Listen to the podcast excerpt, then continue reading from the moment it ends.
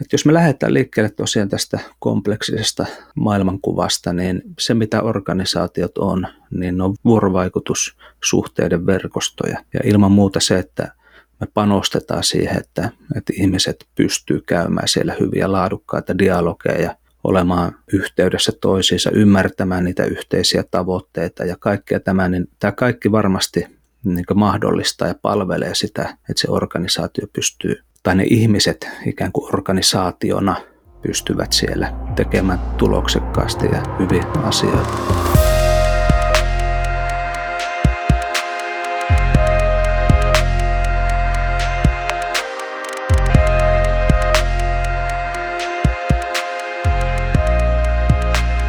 Tervetuloa Flow Akatemian podcastiin, joka käsittelee suomalaisten urheilun, taiteen, työn huipputekijöiden flow-kokemuksia ja näkemyksiä. Minä olen Jussi Venäläinen, seurassani on Lauri Hegman.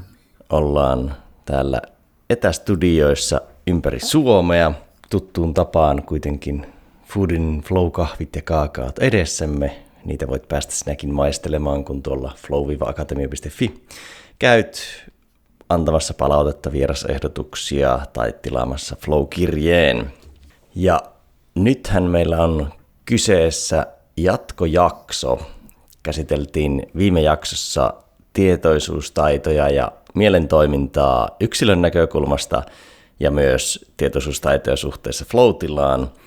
Ja tänään sitten olisi tarkoitus sukeltaa noihin edellä mainittuihin teemoihin, mutta työelämän viitekehyksessä ja vähän myös miettiä enemmän organisaation flowta. Välttämättä organisaatio ei voi flow-tilassa olla, mutta organisaatio flowta mietitään ja vieraana jälleen näihin aiheisiin syvästi perehtynyt organisaatiopsykologi, insinööri ja tietokirjailija Ari-Pekka Skarp. Tervetuloa jälleen kerran. Joo, kiitos vaan. Mukava olla taas tässä. Mitäs sinne pohjoiseen alkuviikkoon kuuluu? No, vielä aurinko paistaa ainakin aamuisin ja, ja itse asiassa on, mulla tänään vanhemman pojan 13V synttäripäivä. Se syntyi pyhäinpäivänä 13 mm. vuotta sitten. Ihan hyvä, hyvä meininki täällä sinänsä. Yes. Viime jaksossa puitiin perinteisiä noita flow liittyviä juttuja, missä kokee flowta ja sitten syvennyttiin paljon tietoisuustaitoihin aika laajasti ja suosittelen kuuntelijoita kuuntelemaan sen ensin. Todennäköisesti löytyy jokaiselle jotain uutta opittavaa ja ajateltavaa. Mutta jos haluaa pysyä tämän jakson parissa, niin sekin täysin ok, voi kuunnella erillisenä. No mites AP, sä oot toiminut paljon mindfulnessin, tietoisuustaitojen, mielentoiminnan parissa myös työelämässä ja myös kouluttanut esimiehiä, psykologeja ja yrittäjiä, niin millaisen merkityksen sä näet tietoisuustaidoilla työelämässä? Joo, tämä on tosi mielenkiintoinen kysymys, koska nythän jos mietitään tätä isompaa mindfulness movementtia, joka, joka on ehkä tämän viimeisen viiden vuoden aikana varsinkin räjähtänyt paljon suuremmaksi kuin aikaisemmin ja, ja toisaalta ehkä sitten 2005 siitä eteenpäin mä ainakin itse aina törmännyt enenevässä määrin tähän eri puolilla ja, ja ei siinä kauan mennyt, kun yritykset hoksas kanssa tämän mindfulnessin merkityksen tavallaan työhyvinvoinnin yhtenä lähteenä – missä, missä merkityksessä se on, on tosi hyvä, mutta toisaalta myös tämmöisen suorituskyvyn parantamisen näkökulmasta. Ja, ja se on vähän semmoinen kaksiteräinen miekka, koska tuota, tietysti niin tässäkin te käsittelette flowta ja, ja me kaikki ymmärretään se, että, että jos me saadaan niin semmoinen hyvä vireä ja hyvä flow siihen tekemiseen, niin se yleensä on sekä miellyttävää että hyvinvointia lisäävää ja lisäksi tuloksellista. Eli kaikki on niin plussaa nämä jutut. Mutta sitten siihen on alkanut jotenkin linkittymään vähän tämmöinen tämmöinen riistokapitalistinen, jos käyttää vaikka tämmöistä termiä, ajatusmaailma, jossa, jossa sitä ehkä vähän lähdetään väärin käyttämäänkin. Ja se on niin tämä toinen puoli tästä kolikosta, joka sitten saattaa aiheuttaa jonkun verran ongelmaa siinä. Et tota, mä sanoisin, että nykyaikaiselle ihmiselle, jolla on paljon kaikenlaista tämmöistä niin multitaskausta ja muuta keskittymiskykyä vaativia asioita, vaikka tämmöiset etäkokoukset näinä aikoina vie tietysti enemmän, enemmän energiaa siihen huomioon ylläpitämiseen, niin tämmöiset taidot, oman huomion huomaaminen ja, ja sen ohjaamisen taidot on tosi hyödyllisiä ja voi lisätä paljon hyvinvointia. Et siinä mielessä tosi merkityksellistä.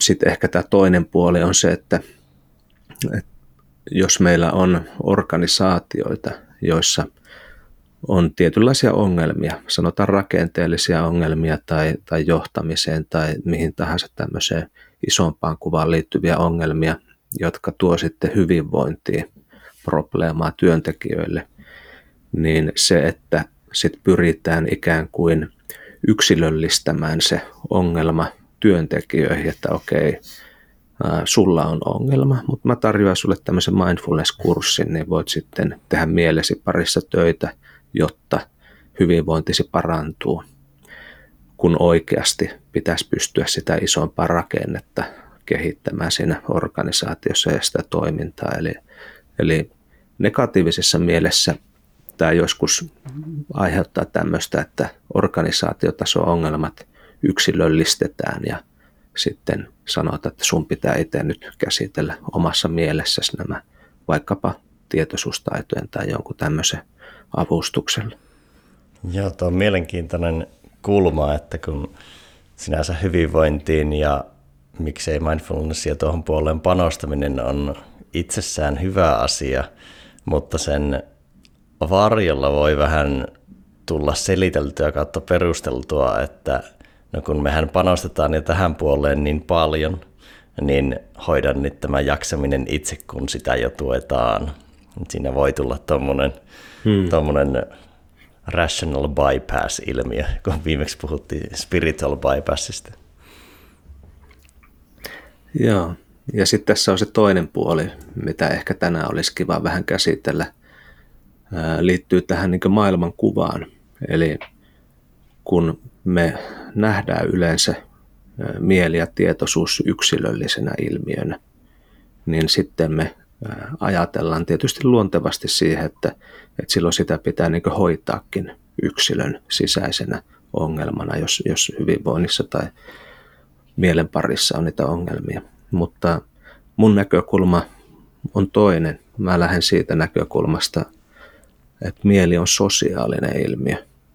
Eli nämä niin sanotut yksilöllisetkin probleemat sitten mielen tasolla, niin niissä on aina se joku sosiaalinen ympäristö, jossa ne muodostuu ja johon ne linkittyy usein.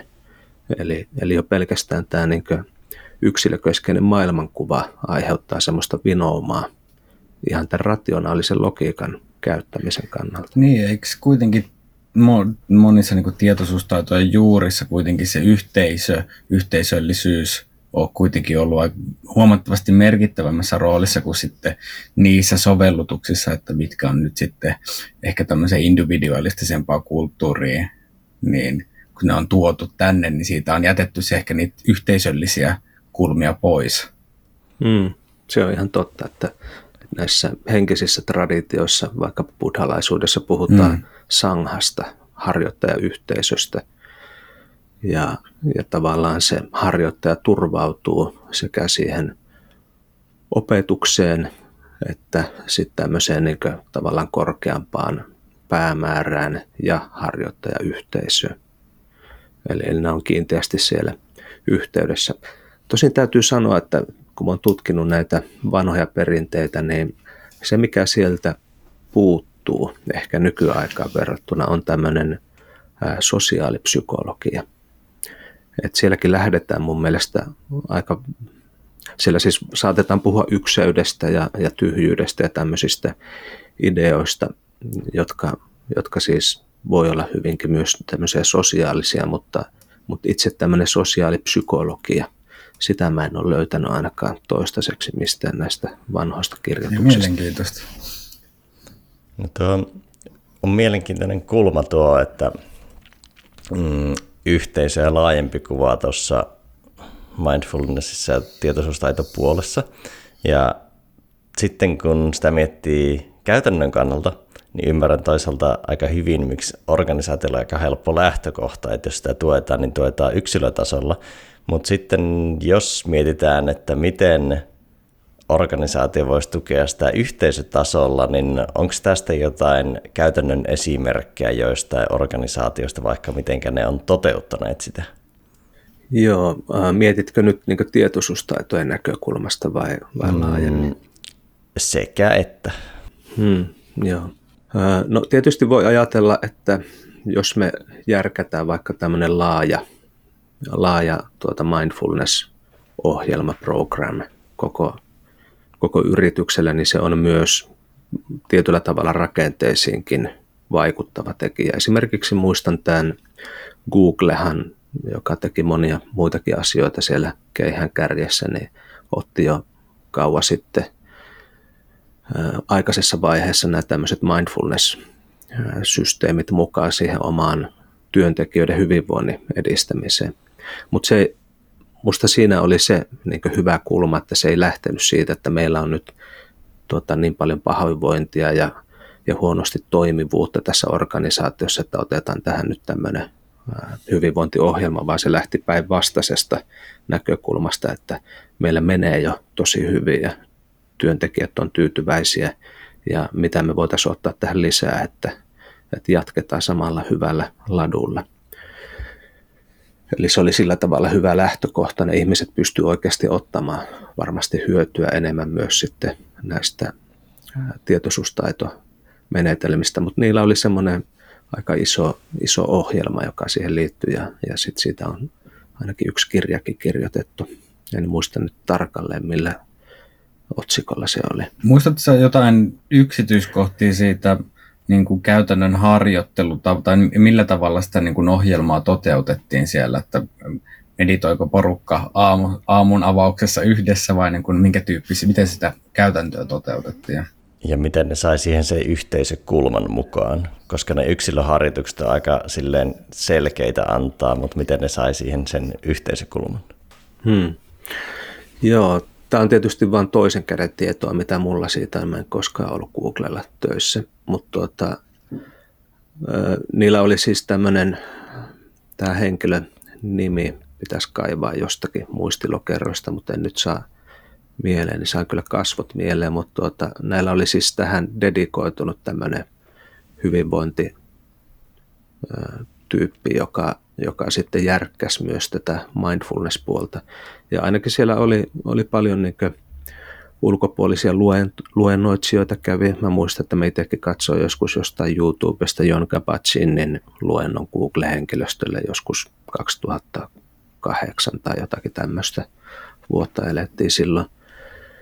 Ja sitten oli tietysti tämmöisiä fasiliteetteja, niin tiloja, hiljaisia tiloja, joita nykyään löytyy monista muistakin yrityksistä, joihin pystyy menemään tekemään meditaatioharjoituksia. Ja mun käsittääkseni varmaan aika monissa paikoissa niillä oli tämmöisiä yhteisiä, vaikkapa aamun avauksia meditaatiolla tai, tai vastaavia juttuja. Voisin kuvitella, että se on ollut vähän semmoista myös itse organisoituvaa, eli tuskin ihan sama malli joka paikassa, vaan enemmänkin mm. tarvelähtöisesti.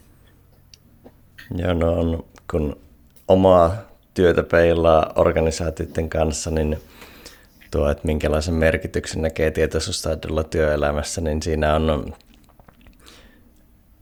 se tuntuu, että se kasvaa koko ajan, koska meidän työ muuttuu, on jo muuttunut isossa kuvassa siitä teollisuustyöstä. No ei, aivan kaikissa organisaatioissa valitettavasti, mutta sitä tavallaan teollisuustyyppistä johtamisesta ja määrän johtamisesta enemmän ajattelun laadun johtamiseen ja tietoisuustaidolla on aika suoraa linkkiä ajattelun laatuun.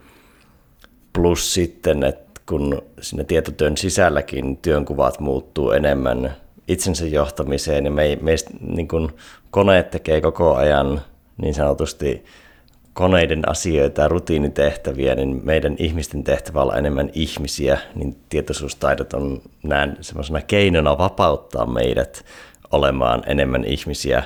Ja esimerkiksi mitä sitä vaikka Brando Louhivaaran kanssa juteltiin meidän jaks, pari jaksoa sitten, niin se, että miten paljon vaikka, tai ei juteltu, mutta linkittyy siihen jaksoon, että kuinka paljon tietoisuustaidot pystyy myös vapauttamaan luovuutta. Hmm. Joo, ja tuossa ehkä niin mitä aikaisemmin kysyit vielä niin tiet, tai siihen linkkin, että nämä tietoisuustaidotkin on tietysti osa semmoista laajempaa kokonaisuutta, että nyt, kun puhutaan niistä, niin jotenkin helposti saatetaan vähän niin kuin lokeroitua sitten siihen, että se on jotenkin erillinen kaikesta, että, että mä ehkä sitä haluan korostaa, että meillähän kaikilla tietoisuustaitoja käytössä jatkuvasti, riippumatta siitä, ollaanko koskaan kuultu koko termiä tai mindfulnessista koskaan yhtään mitään. Eli, eli nämä on myös tämmöisiä niin kiteytyksiä ja tavallaan niin termejä ja sanoituksia tietyille asioille, jotka on hyvin luontevia ja hyvin lähellä meitä kaikkia ihmisiä jatkuvasti. Ja, ja tässä ehkä nyt vaikka jos tuota luovuusaspektia mietitään, niin ää, musta tuntuu, että ainakin tämmöinen niin tietynlainen läsnäolo, keskittymiskyky, tämmöiset jutut on jotenkin tärkeitä siinä luovaan tilaan pääsemisessä. Ja, ja sitten myös tietyllä tavalla niin luovuus on tiettyjen rajoitusten sisällä toimimista. Eli Eli luovuuteen musta aina kuuluu jotenkin semmoinen, että, että mulla on jotkut rajat, oli se nyt vaikka se, että mulla on tuota joku pensseli ja, ja taulu, kangas siinä, tietynlaiset materiaalit. Mun täytyy niillä välineillä saada ilmaistua jotakin ja ehkä löytää jotakin uutta. Ja, ja siinä mielessä mä oon kokenut itse paljon semmoisia luovia hetkiä, esimerkiksi meditaatiotyynyllä istuessa, joka on hyvin rajoitettu tavallaan ympäristö siinä mielessä, että näitä voisi siinä pahemmin liikkua, etkä puhua, etkä tehdä mitään muuta kuin istua siinä hiljaa. Ja, ja sitten siellä alkaa syntymään jotakin, kaikenlaisia. Ne voi olla ajatuksia tai, tai kehollisiakin tämmöisiä oivalluksia ja, ja kaikkea tämmöistä.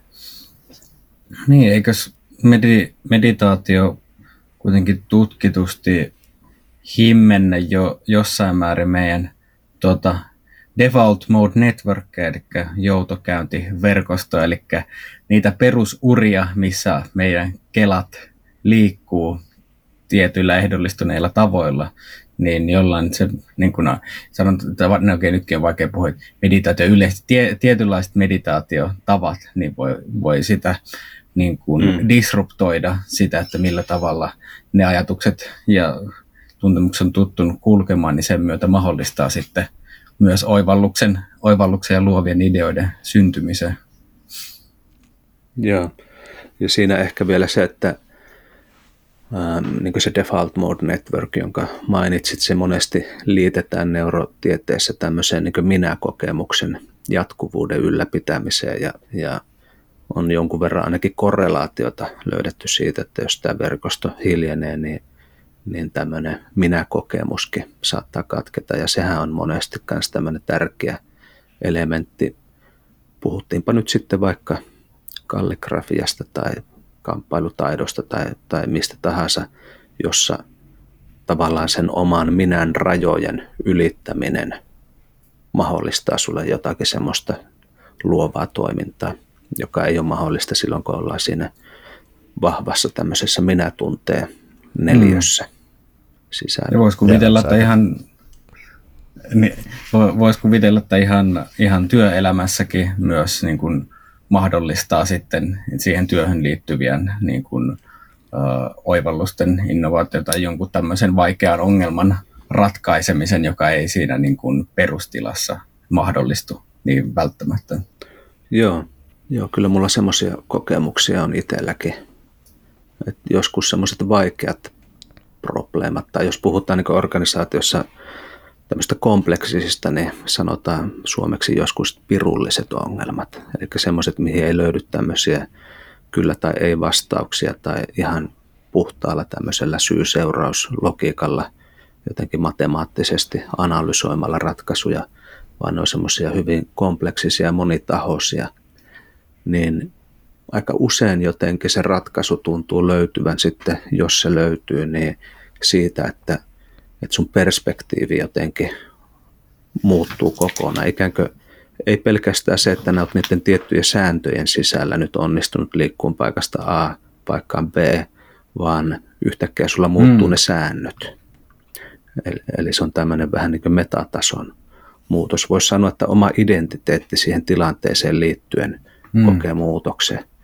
Ja samalla nämä huomaat, että hetkinen, ehkä tästä kannattaisi mm. edetä näin.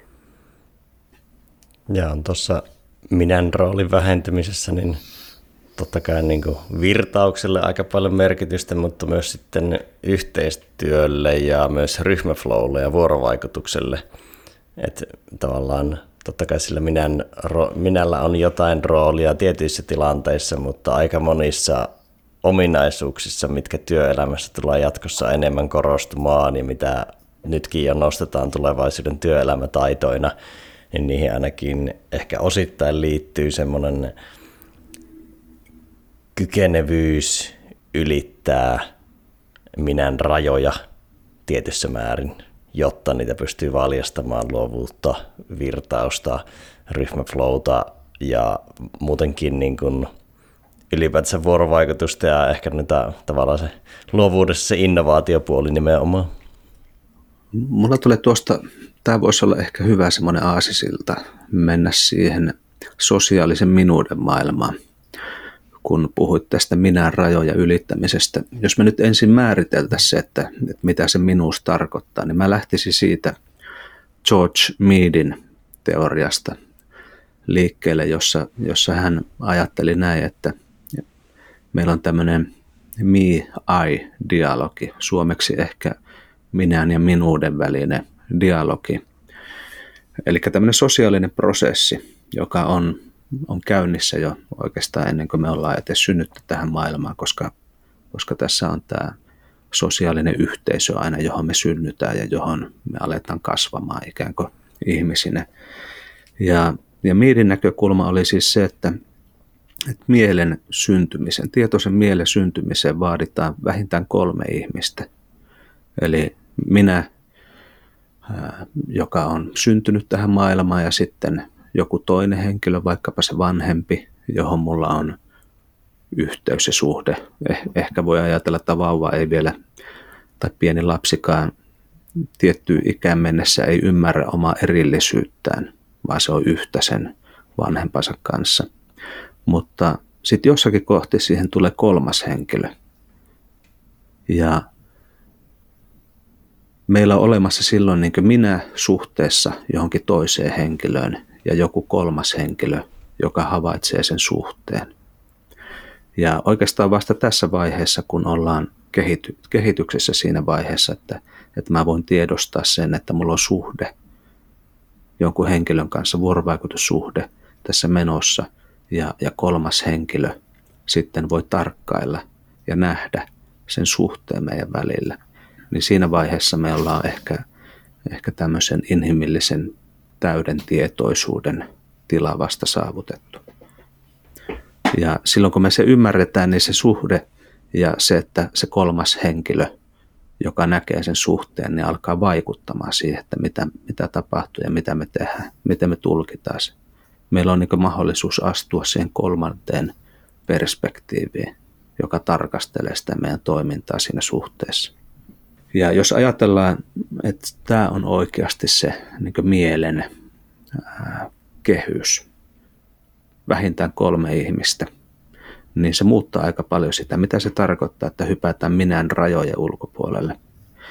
Se tarkoittaa silloin sitä, että, että meillä on mahdollisuus löytää itsemme monissa erilaisissa kolmioissa. Saatteko kiinnittää sitä? Joo, tää, tää on niin kuin, en, en ollut tästä äh, Miidin teoriasta aikaisemmin kuullut, mutta tämä vaikuttaa ihan äärimmäisen mielenkiintoiselta. Joo, Sitten jos mietitään niin tämmöistä niin organisaatiota tai vaikka tiimiä tai, tai pientä ryhmää, niin sehän tarkoittaa, että tämmöisiä kolmioita on siellä tosi paljon. Eli me nähdään,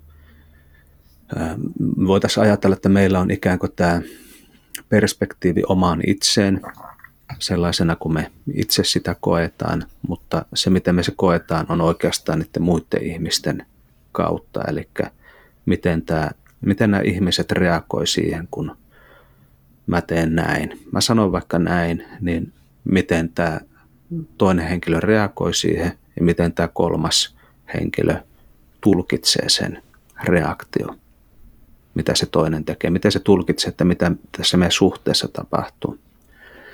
Ja me ollaan jatkuvasti tämmöisten monien tämmöisten minä ja minuuden välisten dialogien tämmöisessä jatkumossa.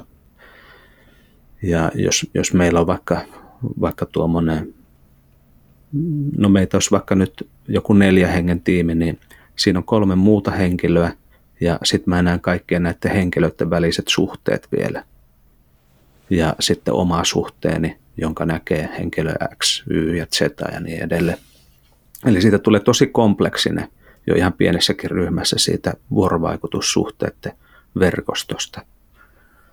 Ja oikeastaan tästä syystä johtuen Mead näki, että, että me muodostetaan semmoinen yleistetty toinen, koska me ei pystytä oikeasti ylläpitämään koko ajan mielessä kaikkia näitä, varsinkin vähän isommassa ryhmässä, niitä suhteita ja suhteiden verkostoja, mitä siinä on. Eli mä muodostan yleistetyn toisen siitä tiimistä, jossa mä työskentelen. Et nyt kun mä teen näin, lähden vaikka lounaalle 10.30, mitä tämä niin sanottu tiimi, yleistetty toinen, tästä ajattelee tai miten se siihen reagoi. Ja sitten mussa itse syntyy se reaktio. Eli tämä on se me-I-dialogi idea. Eli minussa itsessäni syntyy jo se mun ennakoima reaktio.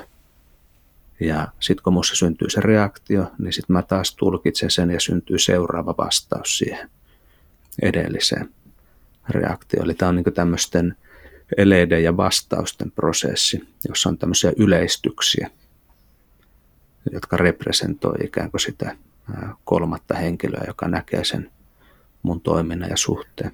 Että niistä tulee tavallaan muodostettua entiteettejä. Vaikkapa organisaation voi nähdä silloin entiteettinä. Voiko näin ilmaista? Joo, tuo on hyvä, hyvä pointti. Mä oon itse asiassa ajatellut se asia just näin, että se, että miksi me kuvitellaan monesti, että organisaatio on vähän niin kuin elävä organismi, niin se johtuu just tästä meidän mielen rakenteesta. Meidän on kätevämpi nähdä, että mitä tuota organisaatio X, miten se reagoi siihen, kun mä toimin näin. Niin voiko tuossa olla sitten, että kun toi, tuolle yleistettyille toisellehan on tietyllä tavalla niin kuin hyvä perustelu sen olemassaololle just, että koska meillä on rajoitettu kapasiteetti hallita kompleksisuutta, niin me tarvitaan joku tämmöinen kartta, tietotapa tai tämmöinen jonkinnäköinen yksinkertaistettu malli, mutta jos siitä puuttuu joustavuus ja semmoinen ikään kuin, että se, se ei päivity, sen niin kuin maaston, sen, he, miten, miten ne suhteet todellisuudessa ilmenee, niin voiko siitä sitten seurata just se, että pelataan vähän niin kuin siellä mielen simulaattorissa, että ei niin kuin kohdata tiimiä, tiimiläisiä tai organisaatiota sellaisenaan, että mitä juuri nyt tapahtuu, vaan ikään kuin sitten ei, ollaan siellä koko ajan siellä yleistyksessä, siellä simuloidussa kartassa, ja sitten just, että kun mä lähden lounalle nyt, niin mähän, mähän jo tiedän, miten nämä mun kaverit tähän reagoi, mikä voi aiheuttaa sitä aika paljon vuorovaikutuksellista kitkaa koska sitten ei oikeasti ikään kuin kohdata toista. Joo, Joo musta tuo on, hyvä esimerkki, minkä otit esille. Ja, ja samahan toistuu siis kaikkien meidän perheyhteisöissä varsinkin tosi vahvasti, mutta toki missä tahansa muissakin ryhmittymissä. Eli meillä on tämmöisiä, me, me osataan ennakoida ikään kuin aika hyvin sitä, että miten muut reagoi tähän miten tämä tulkitaan nyt, kun mä sanon tai teen näin. Mutta eihän me sitä täydellisesti osata ja siksi tämä onkin tämmöistä kompleksista ja mielenkiintoista tämä vuorovaikutus ihmisten kanssa, oli se töissä tai perheessä, että siinä aina välillä tapahtuu jotakin hyvin yllättävää, että tulee väärinymmärryksiä ja kaikkea tämmöisiä. Ja se ei ole siis välttämättä negatiivinen asia, vaan se voi olla hyväkin, että, että tulee tämmöistä väärinymmärrystäkin, koska se aukaisee aina joitakin uusia latuja.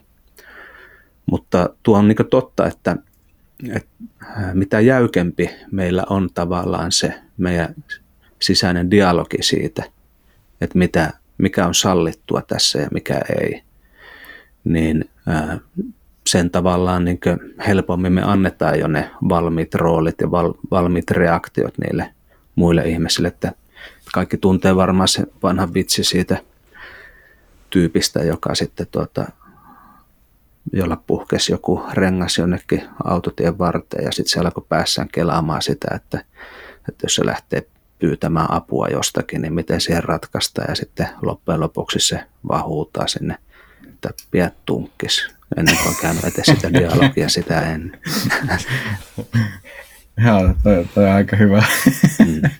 Joo, mutta kyllä me varmaan tehdään tämmöistä pidä tunkkis toimintaa aika monesti, että ei anneta tavallaan mahdollisuutta sille vuorovaikutukselle ää, kehkeytyä, vaan me etukäteen jo luullaan tietävämme, että miten tämä menee.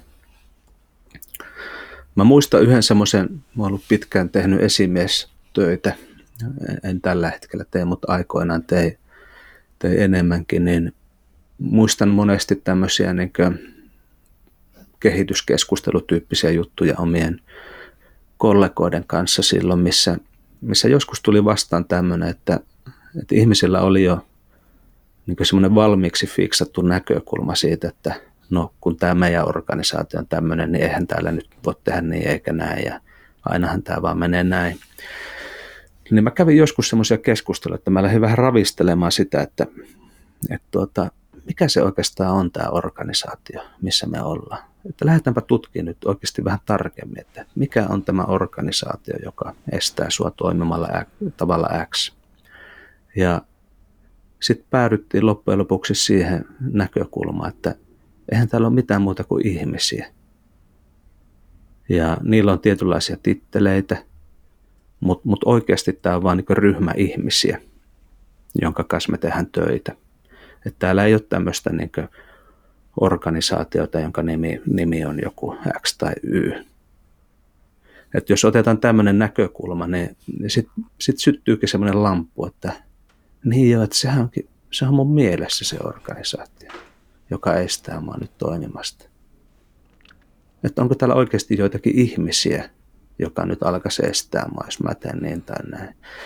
Ja eikä todellakaan välttämättä löydy semmoisia. Tietenkin jossakin tilanteessa voi olla näinkin, mutta tämä on just tämä, mihin, mihin viittasit tuossa aikaisemmin, että meillä alkaa fiksautumaan nämä mm. yleistetyt toiset ja joustavuus mielessä vähenee sen vuoksi. Ja sitten tulee semmoisia, voi tulla voimakkaitakin kategorisointeja, että tavallaan voidaan jopa nähdä jokin kokonainen organisaatio pahana, jolloin on itse ihan hauska kysyä, että niin siellä niin työskentelevät ihmiset ovat siis pahoja. Mutta tuo kategorisointi on silleen mielenkiintoinen, että, että jos joku vaikka ajattelee, että kaikki talousasiat on vahvan kapitalistisia ja pahoja. Jos joku vaikka esimies puhuu mitään taloudesta, niin menee laput silville. Niin semmoinen tavallaan voimakas kategorisointi on aika oiva tie sokeuttamaan itseään ja tilannetta ja sitä vuorovaikutusta, että saattaa olla, että koko viesti menee ohi, kun ei edes yritä kuunnella, kun sen on jo kategorisoinut. Että se tavallaan konteksti on rajautunut liikaa, tai sen kuuntelun, ei kuuntelun konteksti, mutta sen sisällön konteksti on rajautunut liikaa jo mielessä, niin ei voi tavallaan kontekstoida sitä oikein siinä tilanteessa. Hmm. Joo, ja tämä on hirveän tärkeää, että meillä on niin mahdollisuus tehdä tämmöisiä kategorisointeja. Niin kuin mainittiin jo tässä aikaisemmin, että tämä kompleksisuus, jotta siinä pystyy toimimaan, niin se vaatii sitä, että, että me tehdään yksinkertaistuksia, tämmöisiä abstraktioita ja yleistyksiä ja, ja tämmöisiä. Näitä se on ihan meidän fundamentaali mielen toiminnan ominaisuus. Mutta sitten esimerkiksi tämä meditatiivinen työskentely. Jos mietitään vaikka tämä Sandri Susukilla on tämmöinen vanha bestselleri, Zen mieli, aloittelijan mieli, jonka idea on nimenomaan se, että, että meidän pitäisi pyrkiä kohti sitä aloittelijan mieltä. Eli sitä mieltä, jossa kaikki on mahdollista, mikä ei ole vielä fiksattu täysin. Ja tämä on tämmöinen paradoksi, että jos me ollaan asiantuntijoita, niin totta kai meillä täytyy olla tosi hyvä kategorisointi. Me voidaan silmänräpäyksessä tehdä kategorisointeja, joka johtaa hyvin toimintatapoihin ja päätöksiin eri tilanteissa, ilman että meidän täytyy pitää aina kahden viikon tuota, jotakin analyysityöpajaa joka asiasta. Hirveän tärkeä. Mutta samalla yhtä aikaa olisi hirveän tärkeää pystyä päästään irti niistä kategorioista, jotta voi, voi syntyä uusia näkökulmia siihen. Eli tämä tämmöinen niin tietynlainen energia, joka on näiden vastakohtien välillä. Eli tämä, tämä, tiedän, miten asiat on ja yhtä aikaa päästän irti siitä tiedosta. Niin se on jotenkin tämmöinen hirveän tärkeä viisauden elementti. Tuo olisi hyvä olla, jossain palaverihuoneessa voisi olla joku semmoinen rituaali tai muistutus, joka muistuttaa palauttamaan sen aloittelijan mielen. Ja sitten vielä parempi, jos se olisi semmoinen kunnon siirtymä. Mulle tuli niinkin radikaali, tämä ei ihan toimi jokaisessa toimisto-organisaatiossa ja näin, mutta heitänpä nyt silti, niin että olisi avanto.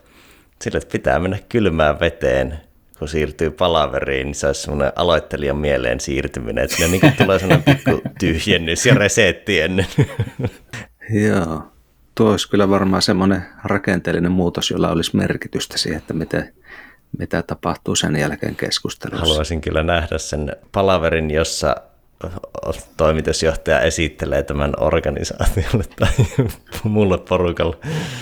Mutta mut voisiko tästä näin miettiä sitten semmoisen, niinku, että et vaikka meillä olisi fyysistä avantoa, niin voidaan niin tämmöinen henkinen avanto ainakin sitten niin kuin joka, eh, joka tota palaverin alussa, niin että nyt jokainen dipataan sinne henkiseen avantoon, käydään siellä hetken aikaa, vaikka mielikuva harjoitellaan se, että miten se mieli resetoituu siellä, ja sitten voidaan aloittaa palaveri.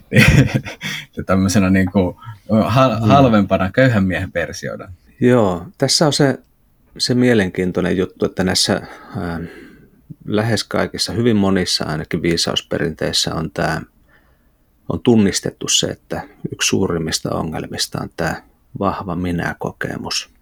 Sitten on tietysti eri ratkaisuja siihen, että mihin pitäisikö löytää enemmänkin se oivallus kaiken pysymättömyydestä vai, vai todellisesta itsestä kaiken takana. Ja, ja on tämmöisiä erilaisia ratkaisumalleja, mutta joka tapauksessa ongelma on se, että on hirveän vahva se minä-kokemus ja tunne, joka alkaa synnyttämään takertumista asioihin.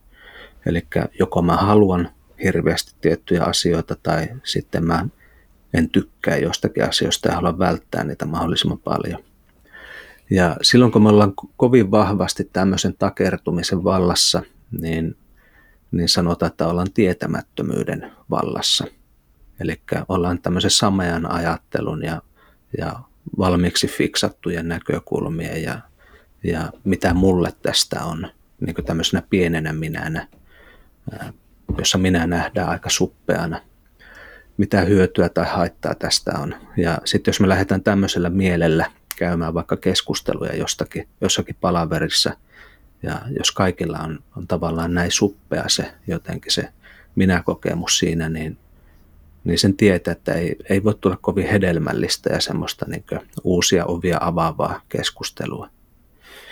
Mutta toisaalta sitten, jos on mahdollista niin ravottaa niitä ovia tai päästä vähän ainakin vähentämään sitä ää, minän valtaa siitä tilanteesta, niin sitten sit pystyy paljon helpommin hyppimään vähän erilaisiin positioihin siinä että mitä hyötyä tästä on kaikille. Okei, unohdetaanpa hetkeksi, että minkälaista työmäärää tämä mulle aiheuttaisi tai, tai minkälaisia hankaluuksia urapolulla edistymisessä tai missä tahansa. Ja mietitäänkin, että miten tämä hyödyttää jotenkin laajempaa yhteisöä. niin hyvin erilainen näkökulma, hyvin erilaiset vasta-argumentit tai myönteiset rakentavat puheenvuorot, jotka lähtee rakentumaan siihen. Eli, eli kyllä tuo niin avantometafora tuossa on aika tärkeä, että sillä on tosi paljon merkitystä, jos on mahdollista muuttaa sitä ikään kuin mielentilaa tai sitä oman minuuden kokemisen näkökulmaa tämmöisissä keskusteluissa. Et, että millä, mm, niin kun, minkä näköisiä niin kun, rakenteellisia tekijöitä pystyy tunnistaa organisaatiossa, mitkä joko vahvistaa sitä tietyllä tavalla niin kun, jä, tahmaa sitä minä-kokemusta tai vaihtoehtoisesti vapauttaa sitä, koska monethan niin kun, rakenteissa on varmasti paljon semmoisia toimintatavoissa, että millä tavalla niin kun, mi- miten ihmiset kokee sen minuutensa siellä organisaation sisällä. Hmm. Joo, näissähän on niin aika paljon tämmöistä, mitä sosiologiassa vaikka tutkitaan, että millä tavalla tämmöiset isommat organisaatiot tai yhteiskuntarakenteet vaikuttaa myös tämmöisen yksilöllisen toiminnan kautta, että mitä, mitä ne mahdollistaa ja mitä ne rajoittaa. Ja ensimmäisenä tuosta tulee mieleen, että, että toki semmoiset organisaatiokulttuurit, joissa esimerkiksi ollaan hyvin vahvan autoritäärisiä ja hierarkisia, niin ne aiheuttaa sitä, että, että ensimmäinen niin vastaus mun mielessä aina siihen yleistettyyn toiseen, kun mä haluan tehdä asia X, on se, että keneltä mun pitää pyytää lupa. Että et kuka, keneltä mun pitää kysyä, että mä varmasti saan käydä nyt hakemassa lyijykynän tuolta toimistotarvikekaapista, kun mun pitäisi kirjoittaa tämä joku juttu tähän. Tämä on ainakin yksi sellainen, mikä selkeästi rajoittaa sitä, sitä niitä mahdollisuuksia. Ja joissakin ympäristöissähän se on tietysti tietyllä tavalla myös välttämätöntä ja hyödyllistäkin, että näitä rajoja on, on mutta sitten sitten mä mietin semmoisia organisaatioita, joissa ei ole hierarkista ajattelua ainakaan kovin vahvasti, vaan pyritään enemmän semmoiseen, että sieltä eturintamassa, missä nähdään, että mikä se tilanne on, niin on mahdollisimman paljon valtuuksia myös tehdä päätöksiä. Se joustavoittaa lisää sitä virtaustehokkuutta siinä organisaation toiminnassa, kun pystytään itse tekemään päätöksiä ja uskalletaan tehdä niitä myös. Että tämmöisiä niin rakenteita siinä kulttuurissa ainakin on helppo nähdä, jotka jollakin tavalla siihen mm. linkittyy. Ja se kulttuuri tosiaankaan se ei ole mikään semmoinen niin jotenkin ulkopuolella oleva, vaan se syntyy ja muodostuu koko ajan tässä ja nyt lokaalissa, paikallisessa vuorovaikutuksessa. Eli joka kerta, kun mä saan jonkun idea ja lähden sitten sitä viemään eteenpäin, niin se vuorovaikutus, mitä siihen alkaa syntymään ympärille, vaikuttaa siihen, että minkälaiseksi se mun yleistetty toinen mm. muodostuu. Että onko se ok, että, että mä teen luovia ratkaisuja tässä ja menen sillä tavalla eteenpäin, mikä olisi mun mielestä järkevää vai, vai tuleeko sieltä aina mm. tyrmäys. Ja vaatii aika pitkiä muutosprosesseja, että ei voi vain julistaa, että meillä on nyt tämä avoimuuden kulttuuri, jos on kymmenen vuotta oltu semmoisessa ei niin avoimessa, niin se vaatii aika pitkän työn, että se ei niin kuin, se, se niin sanotusti ei voi muuttaa vaan statusta julistamalla, että vaatii aika pitkän konkretian ja mm. prosessin hiomisen ja nimenomaan se tota, prosessissa elämistä myös, että se kulttuuri on niin kuin, tai tietyt vaikka arvot, miten ne esiintyy, että ne on oikeasti sillä toiminnassa, eikä vain paperilla. Mm, ja nimenomaan näin. Mä mietin, että liittyykö tähän tietyllä niin kun mä luin sun jostain muutama vuotta vanhasta postauksesta tämmöistä kausaliteettioletuksista, mitkä, mitkä liittyy johtamiseen sitten, että millä tavalla sä hahmotat organisaation, että onko se me, mekaaninen, systeeminen vai kompleksinen, niin li, li, li, liittyykö ne tähän tietyllä tapaa, että miten sä sen myötä hahmotat myös sen yleistetyn toisen? Joo, kyllä se liittyy, liittyy osittain. tuossa on niin mä sanoisin näistä erilaisista kausaliteettioletuksista, mitä luettelit tuossa, että ne on ähm, tavallaan ne on just näitä ajatusmaailmoja, että meitähän koulutetaan tämmöiseen mekanistiseen ajatteluun sieltä ala-asteelta asti tämmöiseen hyvin selkeiden syy-seuraussuhteiden ajatteluun. Ja sitten jos me mietitään organisaatiota sen mekanistisen näkökulman kautta, niin, niin me nähdään ihmiset ja prosessit ja, ja säännöt ja muut tämmöisen niin koneen osina. Eli se on tavallaan tietyssä mielessä edistyksellinen ajatus, että me voidaan niin luoda semmoisia prosesseja, joissa kuka tahansa ihminen voi ottaa tietyn roolin, vaikka tehdään kolme vuorossa jotakin työtä, että ne tarvii aina sitä tiettyä henkilöä aina kun tehdään näin, vaan että tarvitsee tiettyjä rooleja, joihin voi olla monia henkilöitä, jotka osaa hoitaa sitä roolia ja saadaan joku liukuhihna vaikka pyörimään hyvin tämmöisen mekanistisen ajattelun kannalta. Mutta sitten kun me mennään kohti tämmöisiä asiantuntijaorganisaatioita, niin tilanne ei olekaan enää niin yksinkertainen. Eli mekanistinen ajattelu on tehokasta ja todella hyödyllistä riittävän yksinkertaisissa ympäristöissä, mutta sen heikkous on se, että, että meillä on paljon ympäristöjä, joissa ei ole selkeitä syy-seuraussuhteita, tämmöisiä lineaarisia, yksinkertaisia syy-seuraussuhteita, eli kausaliteetteja. Ja nyt sitten tämmöinen systeeminen ajatus lähtee taas liikkeelle siitä, että, että meillä on, on tämmöisiä ikään kuin orgaanisia rakenteita, joilla on tavoitteita. Eli sen sijaan, että meillä on, on joku johtaja, joka ää, ohjaa niin tämmöinen puppet master jokaista työntekijää siellä oikeisiin paikkoihin, niin, niin me annetaankin tavoite jollekin ryhmälle, että hei, me haluttaisiin, että, että me saadaan tämmöinen aikaiseksi tämän vuoden aikana.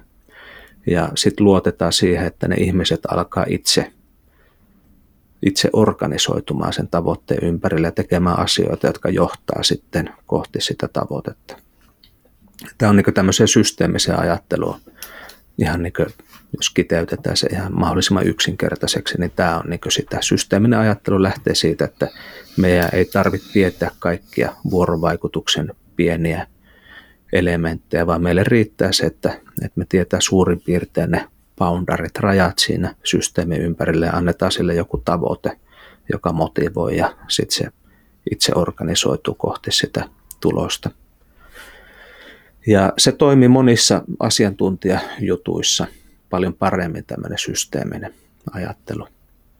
Siinäkin on kuitenkin omat ongelmansa ja yksi suurimmista ongelmista organisaatioiden näkökulmasta on se, että organisaatioita ei oikeasti ole. Niitä ei ole olemassa semmoisina niin organismeina. Että jos mä otan vaikka jonkun KK-kaupan tai S-ryhmän tai jonkun tämmöisen organisaation ja mä lähden kohtelemaan sitä ikään kuin se olisi organismi. Että okei, mä annan tälle organisaatiolle nyt tämmöisen tavoitteen, jota kohti se itse organisoituu, niin mä tuun tehneeksi siinä aika suuri ajatusvirheen huomaamattani, koska siellä on ryhmä ihmisiä, joskin tosi iso, tuhansia ihmisiä, ja se on se, joka siellä toimii, se ryhmä ihmisiä. Ja niillä ei ole semmoista yhteistä kollektiivista tajuntaa, jonka kanssa mä voisin käydä keskustelua, vaikka mun ikään kuin se yleistetty toinen onkin, tai niin houkuttelee mua tekemään tämmöisen, tämmöisen niin abstraktio siitä koko, koko ryhmästä.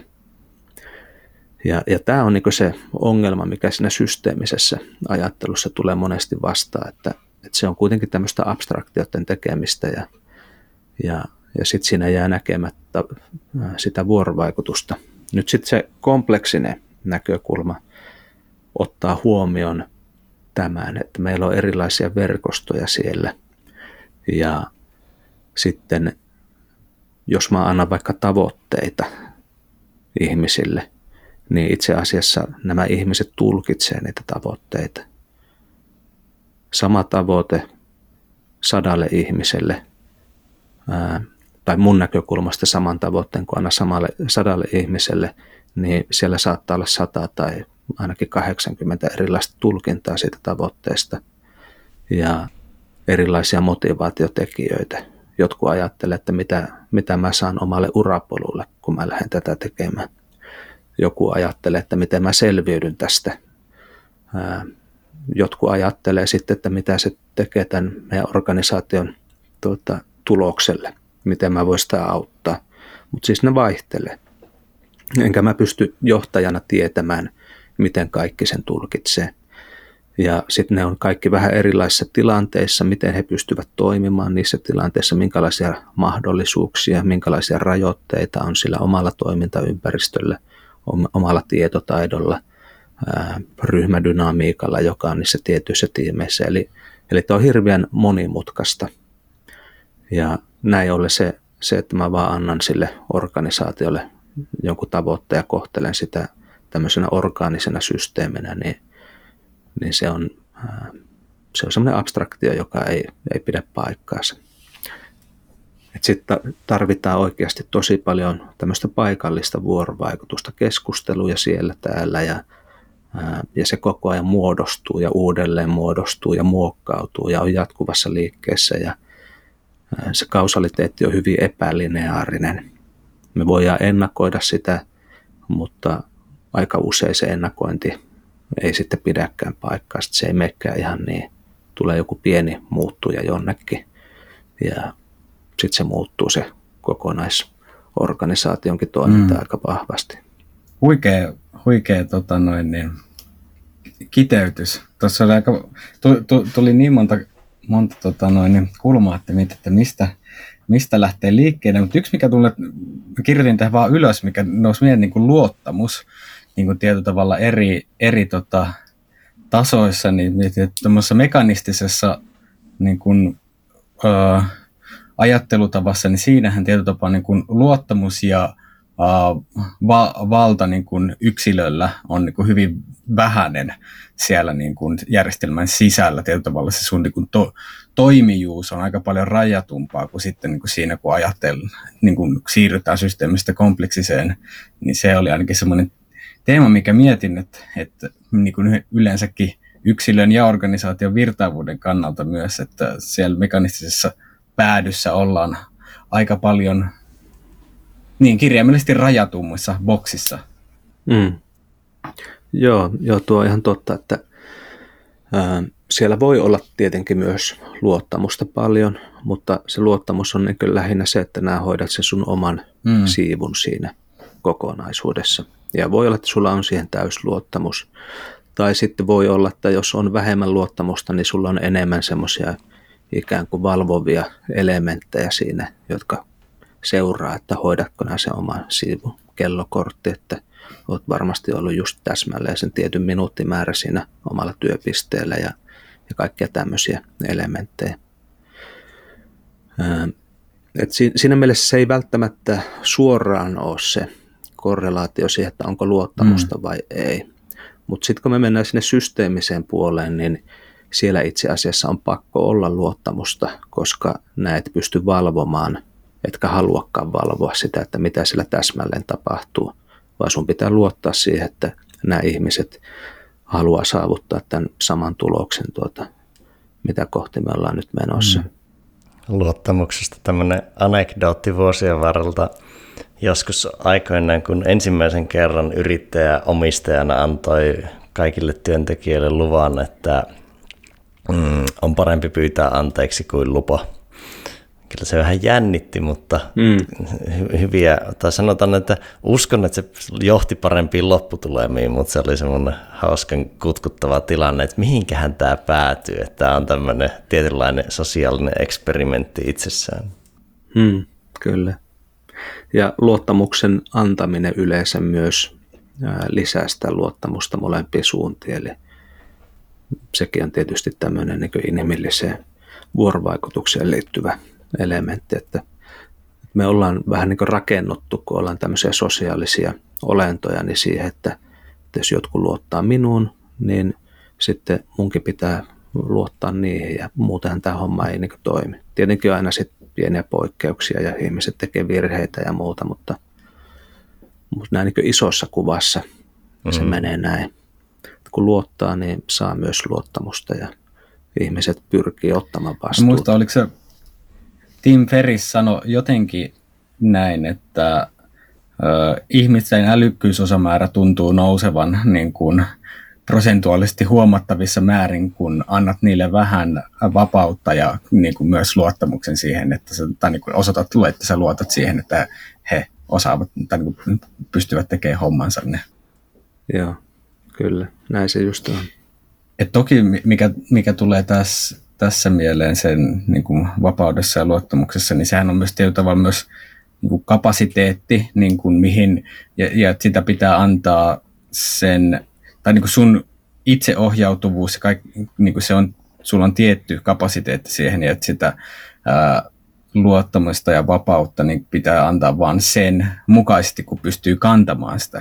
Koska sitten taas, jos ei ole kykyä kantaa sitä niin kuin vapautta, niin se voi olla myös niin kuin, vaikka työelämässä niin tosi ahdistava paikka. Että sul puuttuu niin se kyvy, kyky ikään kuin toimia rajojen sisällä, kun sä, sä et osaa ikään kuin sul puuttuu prosessit tai niin kuin muut vastaavat, että miten toimii siellä. Mm.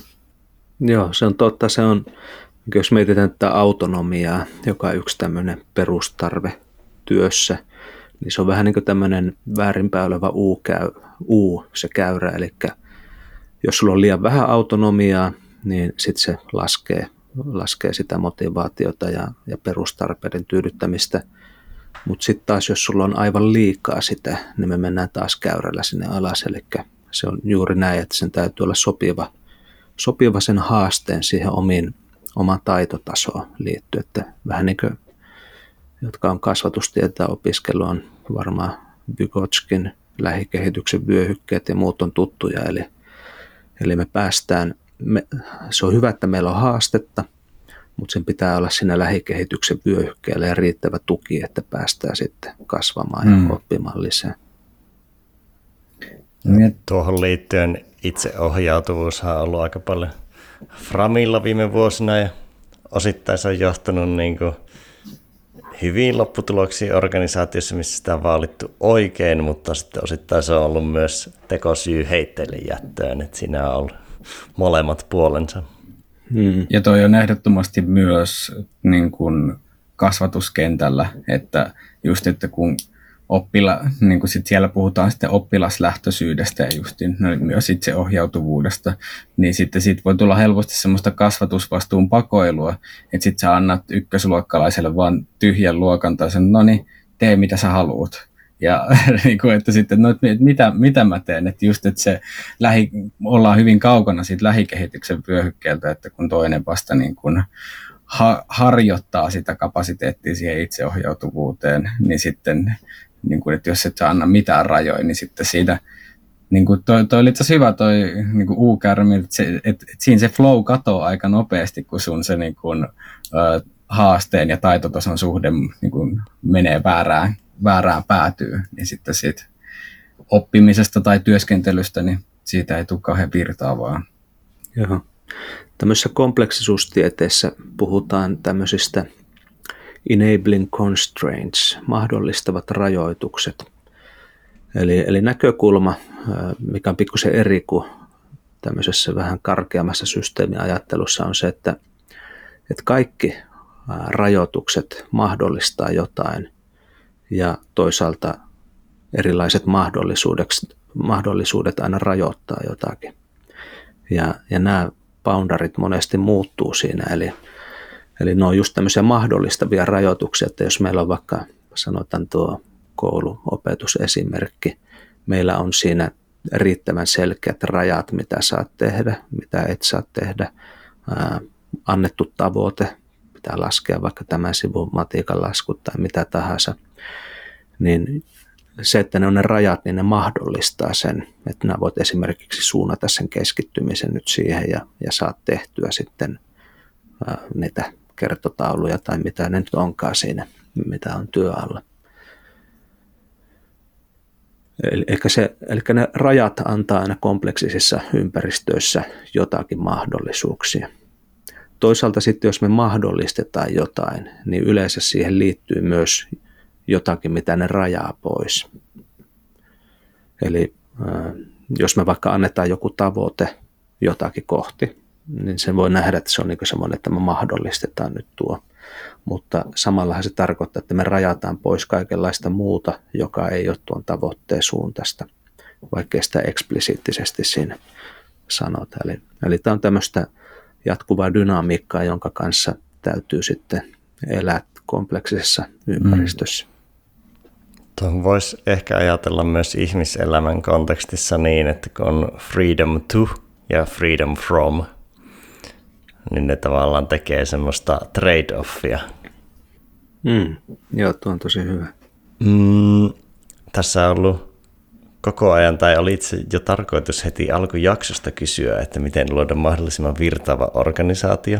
Siitä ollaan sinänsä niin koko ajan sivuttu sitä tematiikkaa, mutta ennen kuin ehkä mennään siihen kysseriin tai tematiikkaan, tai tämä, tämä, tämä löyhästi liittyy siihen kyllä, niin, tai ei vain löyhästi, vaan paljonkin, niin katsoin tämmöisen Scan Agile 2020, olikohan joku semma tai vastaava, voi linkittää show notesiin, missä olit vieraana siellä puhumassa, niin erottelit siellä tietotyön haasteiksi huomiokyvyllisen, kognitiivisen ja sosiaalisen kompleksisuuden.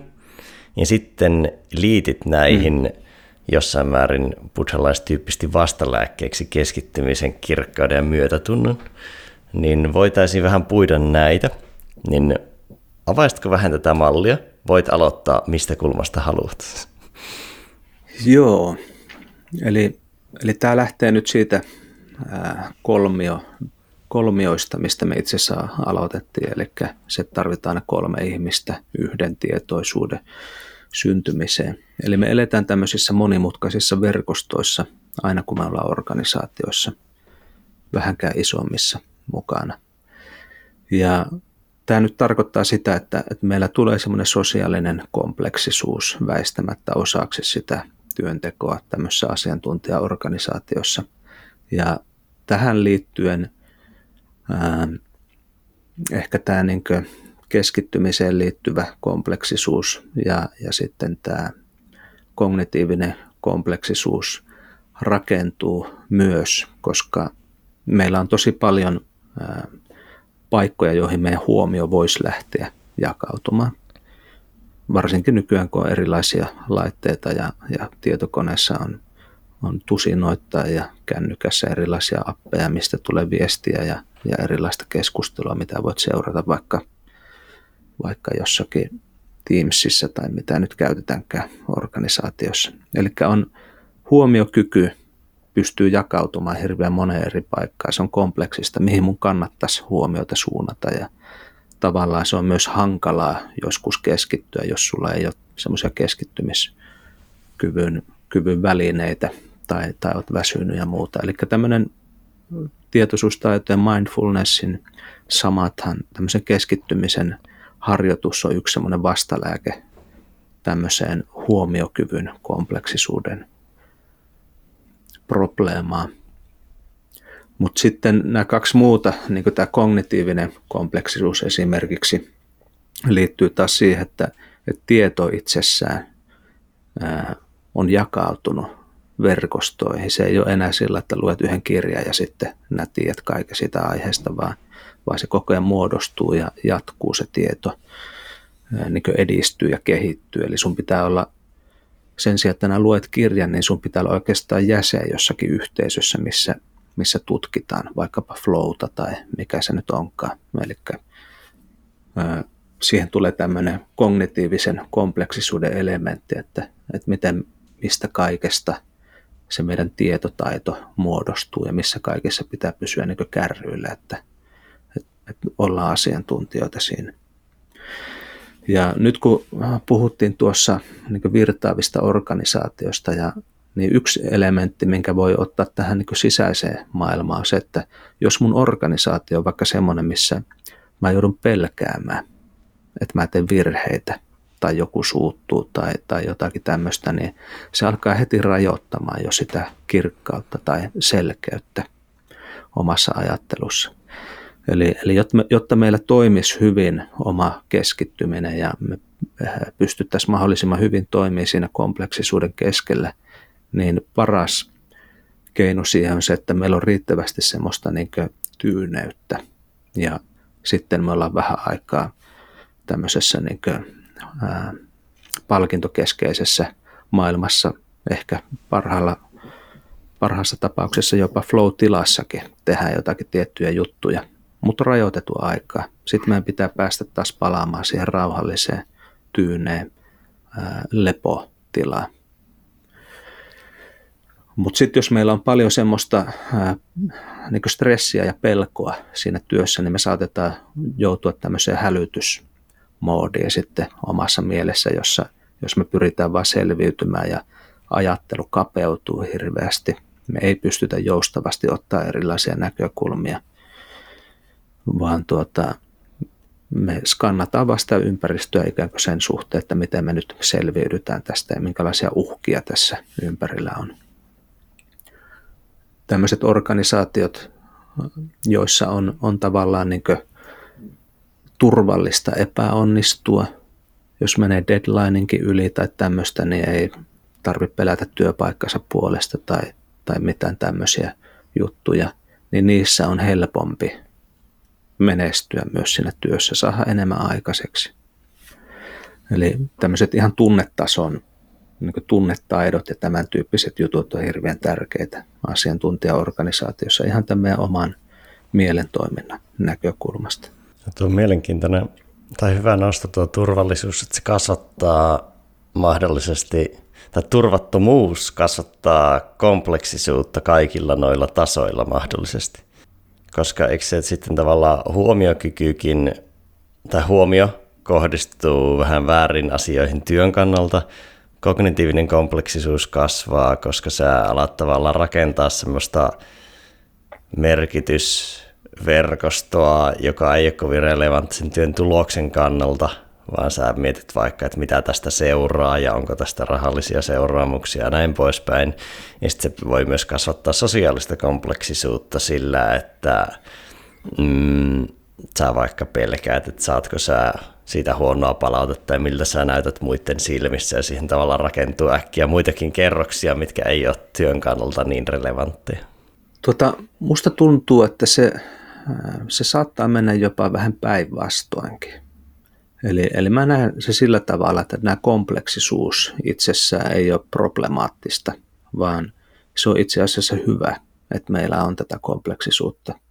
Mutta tuo turvattomuus, minkä mainitsit, niin sehän johtaa siis siihen, että näet enää uskalla nähdä sitä kompleksisuutta kokonaisuutena, vaan alat omassa mielessään ikään kuin rajoittamaan sitä semmoisiin tiettyihin simppeleihin elementteihin. Eli silloin kun mä oon siinä hälytystilassa, niin ei mun pidä ala, alkaa miettimään omaa minuutta tai, tai mitään tämmöisiä syvällisiä kysymyksiä, vaan kun se tuota karhu juoksee sun perässä siellä metässä, niin nämä mietit vaan, että missä on niin lähin puu. No sekä ei ole itsessään edes hyvä idea kivetä puuhun, jos karhu on perässä, mutta periaatteessa nämä etit vaan sitä, että miten mä selviän tästä. Ei liikaa ajattelua. Ja tämmöisessä turvattomassa ympäristössä nämä ihmiset ikään kuin jättää huomiotta sen koko kompleksisen maailman mahdollisuudet ja yrittää vaan löytää sen yhden, missä selviytyy.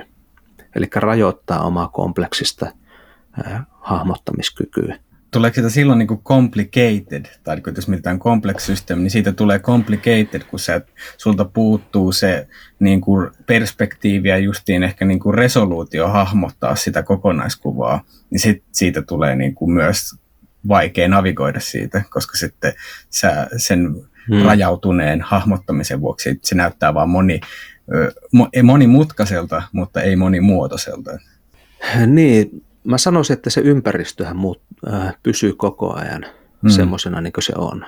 Eli se on kompleksinen. Siihen liittyy sosiaalista ja kognitiivista ja, ja muuta tämmöistä kompleksisuutta. Se ei muutu miksikään, mutta sun oma kyky havainnoida sitä alkaa hmm. rajoittumaan. Ja alat pitämään sitä joko yksinkertaisena tai, tai monimutkaisena, vähän monimutkaisempana, mutta näet näe sitä todellista olemusta siinä, joka on hyvin kompleksinen. Sulla jää hirveästi erilaisia vaihtoehtoja, mahdollisuuksia näkemättä. Mm. Eli, eli se on enemmän se, että miten sun, minkälaiseksi sun mielen kyky hahmottaa asioita muuttuu. Eli tuossa, mitä mainittit, se Scan Agilein konferenssi, niin toin just esiin, esiin nämä kolme vastalääkettä, joka on, jotka on, on just tämä niin keskittyminen ja kirkkaus ja myötätunto. Mutta jos et pääse näihin käsiksi semmoisissa ympäristöissä. Nyt sitten tämä niin empatiakyky esimerkiksi on myös monissa tutkimuksissa se, ää, mitä stressaantuneempia me ollaan tai vaarallisemmassa ympäristössä, niin sen hankalampi meidän on itse asiassa ymmärtää toisissa ihmisissä herääviä tunteita ja omassa itsessä herääviä toisten ihmisten mielen toimintaa, niin kuin puhutaan mentalisaatiosta. Eli kaikilla meillä mentalisaatio, toisen mielen ja oman mielen ymmärtämisen kyky heikkenee silloin, kun me ollaan vahvan stressi alla esimerkiksi me kirjaimellisesti ei ymmärretä, mitä se toinen sanoo tai puhuu niin laajasti kuin silloin, kun me ollaan tämmöisessä tyynessä, kirkkaassa mielentilassa. Ja nämä toki voi alkaa vaikuttaa sitten siihen niin organisaation kokonaistoimintaan, jos siellä on paljon ihmisiä, jotka, jotka ei pysty ajattelemaan selkeästi, niin se alkaa sitten muodostaa myös semmoista toimintaa, joka voi olla aika suoraviivasta ja tämmöistä niin vahingollistakin. Mietittiin tuossa, tuota, tai mainitsitte tuosta, jos joku organisaatio on paha, niin onko ne ihmiset siellä sitten pahoja oikeastaan.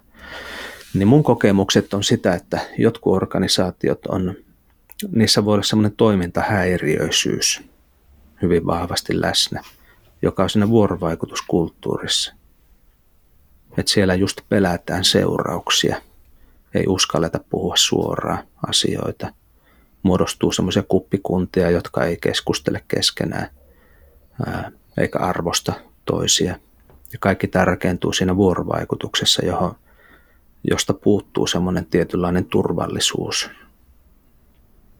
Niin alkaa ruokkia sitten itseään semmoinen ää, epäluottamuksen kehä. Tässä on pari suuntaa, mihin voisi lähteä se, mikä tuli mieleen, oli tolleen, jos sen kääntää sitten toiseen suuntaan tuolta sosiaalisesta kompleksisuudesta noihin muihin, niin eli periaatteessa niin kuin empatia ja myötätunto vapauttaa siihen kompleksisuuden ymmärtämiseen ja kokemiseen. Ja sitten toinen, mm. mikä tuli mieleen, oli se, että jos siellä on niitä kuppikuntia ja näin, niin ne tavallaan luo kitkaa sen organisaation virtaavuuteen niin sitten tuli mieleen vähän vitsillä, mutta tässä on, tässä on toden perä, niin se, että silloin kun siellä on pientä hiertymää, niin se on virtauskitkaa, mutta sitten, sitten kun on pahoja hiertymiä, niin se tuottaa lepokitkaa, koska se tilanne on jämähtänyt jo ja ollaan niin kuin kädet puuskassa eikä edes mm. niin kuin melkein puhuta toisilleen. Että organisaatiossa on tavallaan niin kuin sekä no otetaan tuo vitsailu tuosta pois, niin sekä niin kuin lepokitkoja että virtauskitkoja, että lepokitkoja voisi myös olla jotkut, että ei pystytä näkemään vaikka ollaan suljettu mahdollisuus pois vaikka johonkin asiaan, mikä voisi olla toimiva. Ja sitten virtauskitka on jonkun toiminnan sisällä, joka, jo, joka prosessi on jo käynnissä. Joo, mun piti vähän aikaa kelata mun tuota fysiikan oppimäärää lukiosta sitten sain kiinni siitä lepokitkasta, joo, aivan. Eli lepokitka on siis sitä, että nämä tarvit isomman määrän energiaa, että saat liikkeelle jonkun asian ja sitten se liikekitka siinä on vähän pienempi, eli tarvii niin paljon energiaa ylläpitääkseen sitä liikettä. Joo, kyllä. Joo, tuo itse asiassa ihan hyvä, hyvä näkökulma tämä lepokitkakin. Näinhän se monesti käytännössä on, että kun ollaan oltu tai jouduttu tämmöiseen niin jumitilanteeseen, niin se vaatii vähän enemmän, että siitä päästään ikään kuin liikkeelle. Ja sitten sit kun ollaan jo liikkeellä, niin, niin tuota, se se energia, mitä vaaditaan sen liikkeen ylläpitämiseen, niin yleensä on pienempi kuin sen liikkeen aloittamiseen. Eli siinä on jo sitä momentumia olemassa.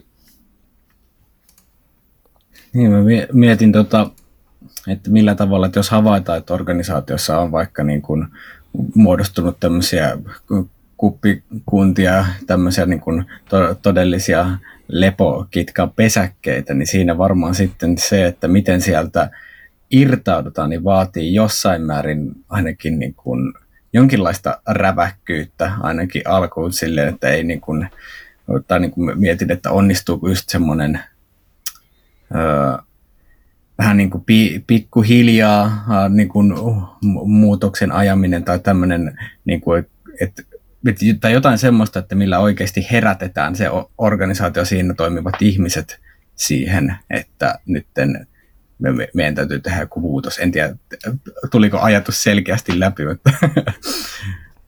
Mm. Joo, äh, mulla on monia semmoisia kokemuksia, että on, on semmoisia jumiutuneita vuorovaikutustilanteita ollut organisaatiossa ja sitten on vaikka työterveyspsykologina toimiessa, niin ää, ollut sitten tämmöisenä ulkopuolisena vähän niin kuin konsulttina tai työohjaajana käynyt keskusteluja niiden ihmisten kanssa yhdessä ja erikseen ja tavallaan niin auttanut tämmöisenä ulkopuolisena toimijana sit sitä porukkaa pääsemään yli jostakin jumista ja vähän niin kuin liikkeelle.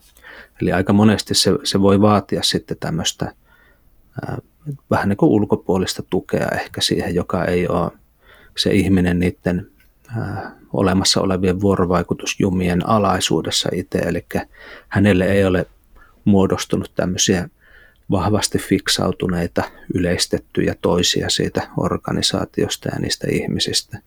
Pystyy sillä tavalla tuomaan siihen ehkä jonkun vähän erilaisen perspektiivin, että miten tässä päästään mm. eteenpäin. Mutta tuo, tuo oli itse asiassa mielenkiintoinen juttu, mitä Jussi nosti tuossa tästä, että se myötätunto ja empatia mahdollistaa sen kompleksisuuden näkemisen. Kun ongelma monesti on tämän kompleksisuuden suhteen se, että sitä ei niin tunnusteta tai tunnisteta ja pyritään toimimaan ikään kuin elettäisiin simppelissä maailmassa. Ja siinä tulee yksinkertaisesti vaan sitten se todellisuus aina välillä vastaan karulla tavalla, kun olet pistänyt silmät kiinni ja kuvitellut, että maailma on, tai, että ajat, tai halunnut, että maailma on tietynlainen, pistät silmät kiinni ja sitten yrität elää sen oman kuvitelmas mukaan sen sijaan, että näet minkälaista se niin oikeasti on. Ja tässä ehkä tämä niin tietoisuustaitopuoli on, on jotenkin tärkeä tämä aloittelijan mieli, Eli jotenkin sen puhdistaminen, että minkälaisia fiksautumia mulla on tullut, jotta pystyisi näkemään sitä todellisuutta sitten selvemmin ja monimuotoisemmin. Eli se voi olla vaikka tämmöinen ihan konkreettinen juttu, että mulla on tullut semmoinen käsitys, että tuo tietty pomo vaikka, että se on kyllä ihan niin kuin, ei pitäisi olla täällä töissä ollenkaan, ei, ei niin osaa mitään ja, ja on tosi ärsyttävä tyyppi ja, ja kaikkea tämmöistä näin. Ja se on, se on muodostunut joistakin tapahtumista, se näkökulma. Ja voi olla, että ne on ihan niin relevantteja ja tosiasioita, mitä on tapahtunut, mutta se, että onko se koko totuus siitä ihmisestä, onko se koko totuus niistä mahdollisuuksista, mitä tässä vuorovaikutuksessa voisi olla, niin todennäköisesti ei ole. Ja jos, mä en, jos mulla ei mitään keinoja ikään kuin ravistella itseäni näistä vanhoista fiksautumista eroon, niin sitten mä itse omalla toiminnallani aiheutan tämmöistä niin itseään toteuttavaa ennustusta. Eli se vuorovaikutus tulee olemaan jatkossakin tosi ankea. Mutta jos mulla on mahdollisuus niin itse päästä irti siitä, miten mä niin ennakoin ja kuvittelen, että tässä aina tapahtuu, ja, ja lähteä vaikka niin tämmöisellä vähän myötätuntoisemmalla ja empaattisemmalla näkökulmalla tutkimaan sitä toisen maailmaa, että miten, miltä se ehkä niin positiivisessa mielessä tulkittuna, niin mitä hänen maailmassaan ehkä tapahtuu.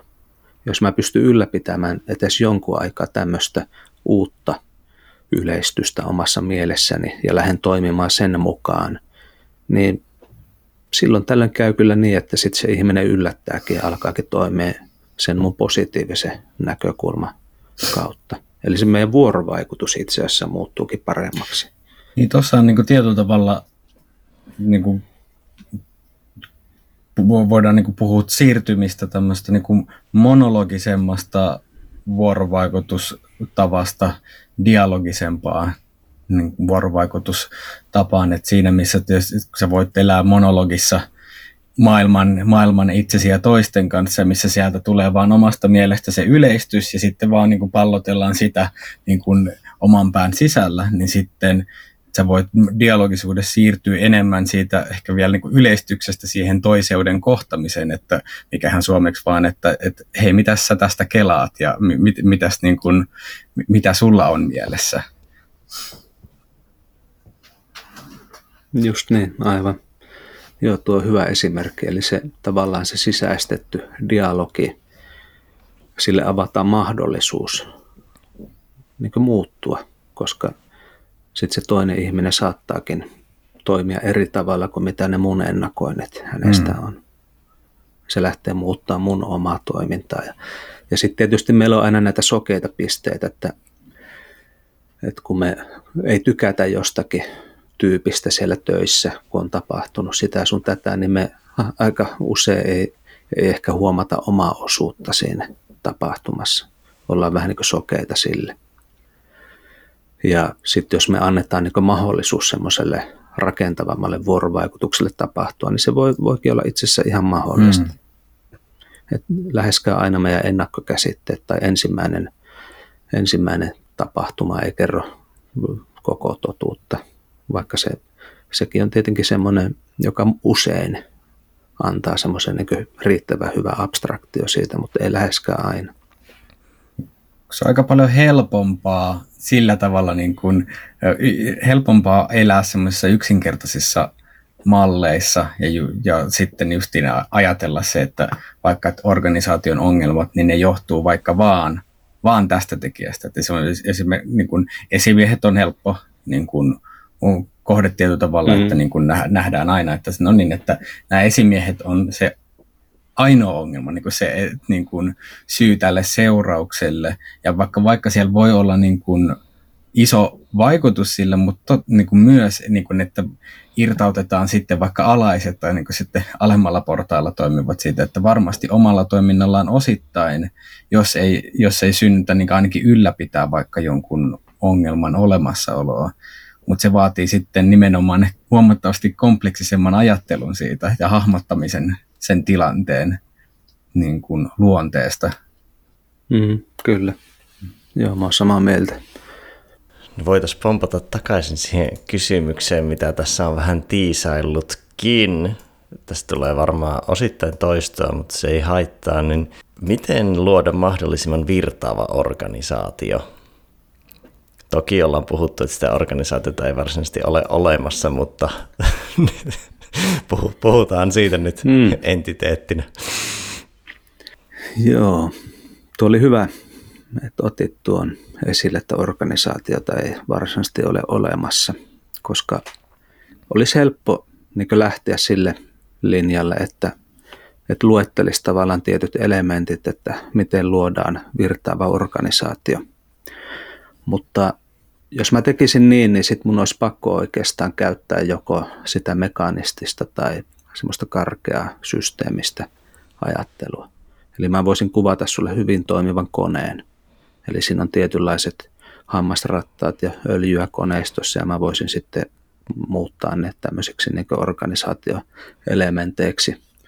Ja sitten sen aika moni varmaan ostaisikin, koska se olisi hyvin looginen ja perusteltu tämmöisillä syy-seuraussuhteilla.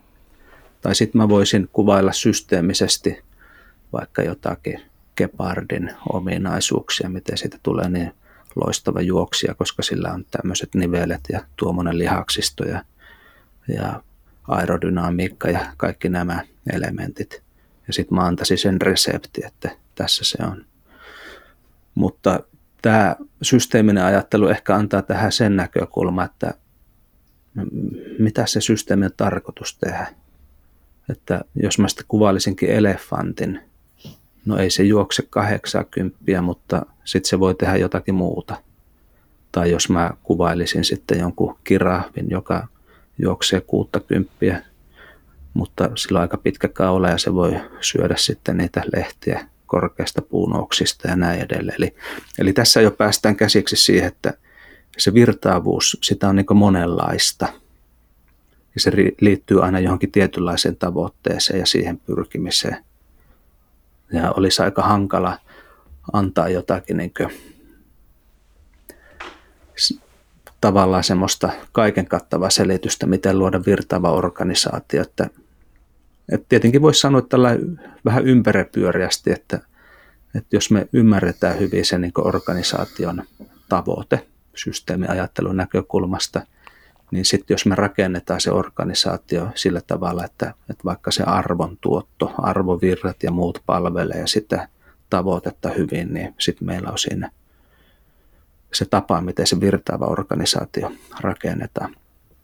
Mutta mä ajattelen oikeasti kuitenkin organisaatioita tämmöisenä kompleksisina ihmisryhminä, joihin liittyy sitten sääntöjä ja regulaatioita ja lakeja ja kaikkea muuta, jotka on vielä isomman ihmisryhmittymän niin tämmöisiä aikaansaannoksia. Ja siinä näkökulmassa organisaatiolla – on oikeasti aina tosi paljon erilaisia tarkoituksia, koska ne on niiden ihmisten tarkoituksia. Joku haluaa tienata elannon omille, omalle perheelle. Se on niin se ykkösjuttu, ei oikeastaan kiinnosta muuten pätkääkään, että mitä, miten, mitä siellä tapahtuu siellä organisaatiossa. Että kunhan mä hoidan oma hommani sillä, että saan palkkaa ja, ja tuota, teen hyvin sen työn, niin se riittää joillakin ihmisillä voi aidosti tulla semmoinen sitoutuminen siihen, että joo, mä haluan tosiaan, että tämä organisaatio on paras asiassa X Suomessa tai maailmassa ja käytä hirveästi vapaa-aikaa ja kaikkea tähän. Tähän.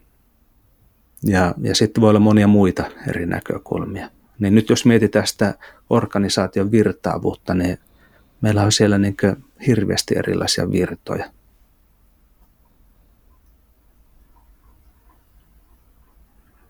niin sitten mun olisi pakko kysyä sulta, että, että, että virtaava suhteessa mihin? Osaatko vastata siihen?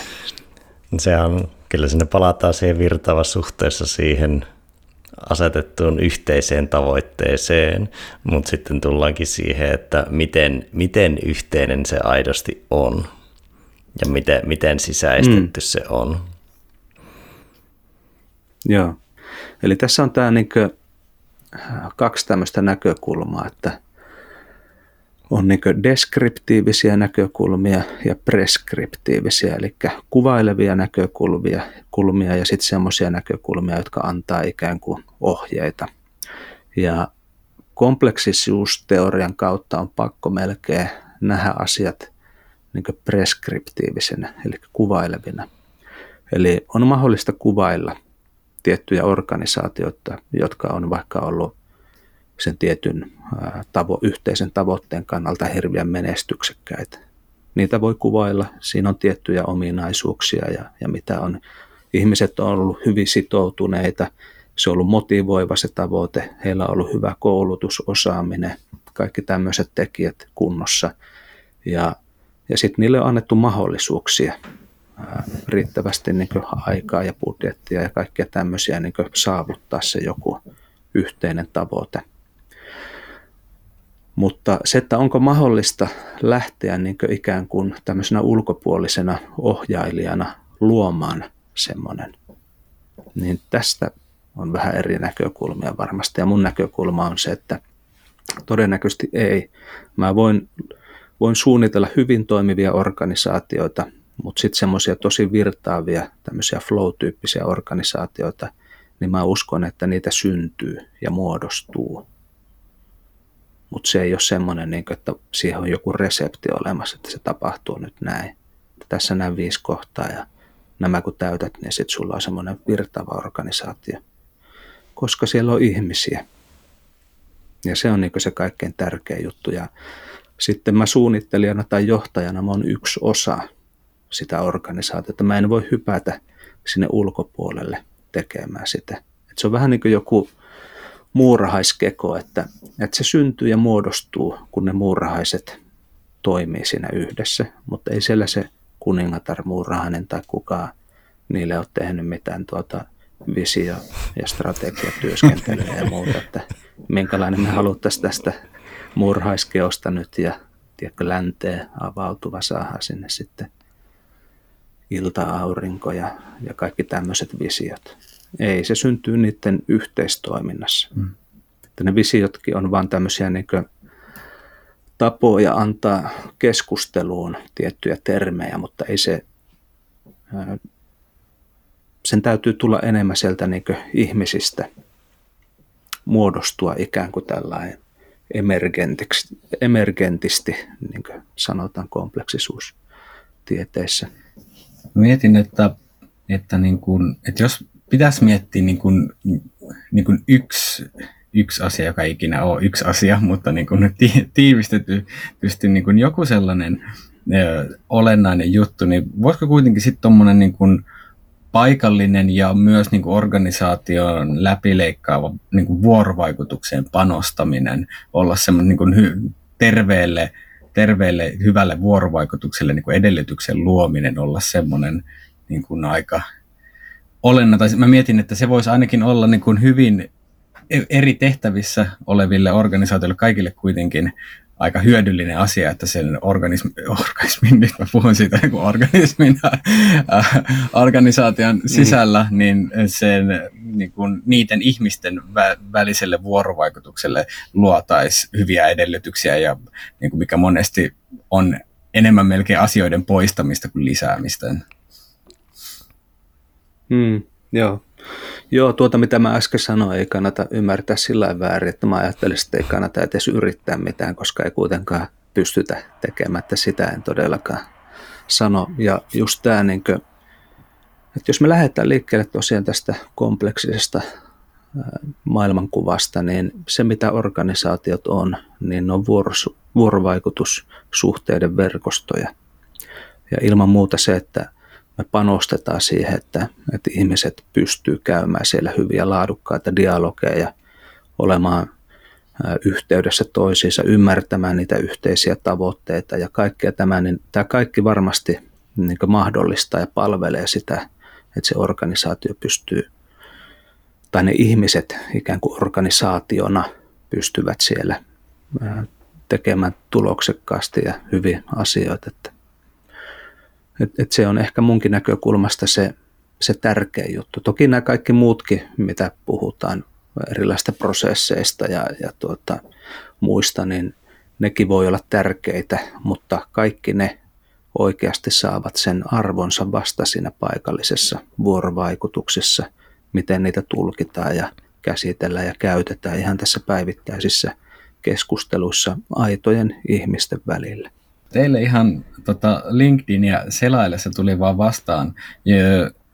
tuommoinen kommentti liittyen justiin li, Leanin ja Agileen, että, että ne ymmärretään monesti semmoisena niin vaan työkaluina, mitkä vaan niin kuin, sä, sä niin kuin, sä otat sen työkalun ja sitten sillä työkalulla vasaroit sen organisaation ja sitten sen jälkeen se alkaa toimia ketterämmin ja paremmin ja näin. Et se on väärin ymmärrys siitä, että, se on niinku, että ihmiset on lopulta se, ne ketkä, ketkä niinku toteuttaa sen, niin tekee siitä ketterämmän ja näin, että se niin kuin, sä et voi millään niin kuin työkalulla tai yksittäisellä metodilla vaan niin kuin kirjaimellisesti vasaroida sitä niin kuin systeemiä toimimaan sitten sillä niin kuin oletetulla tavalla niin jotenkin sen, sen, ehkä se ihmiskulman ymmärtäminen on semmoinen, että mikä, mikä tuntuu, että se yhä enemmän itsellekin kiteytyy siinä, että niinku, kun tuntuu, tuntuu jotenkin vähän niin kuin lapsellisen yksinkertaiselta sanoa, mutta kuitenkin se, että, että annetaan ihmisille mahdollisuuksia olla ihmisiä,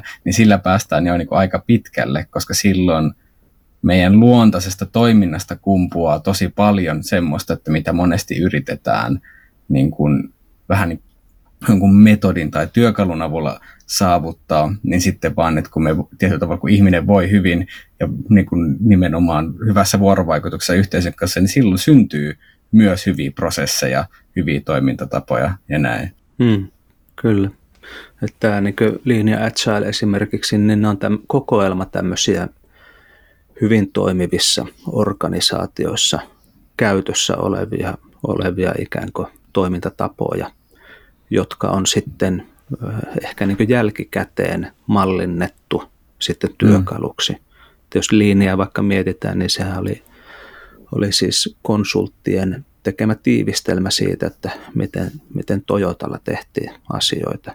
Mutta ei Toyotalla ollut ketään lean konsultteja siellä kertomassa, että miten teidän pitää tehdä, vaan ne, ne mm. itse teki sen juttu. Ja sitten kun se toimi hyvin, niin ihmiset halusivat katsoa, että no mitä te oikein siellä teette, että voinko mekin oppia tästä.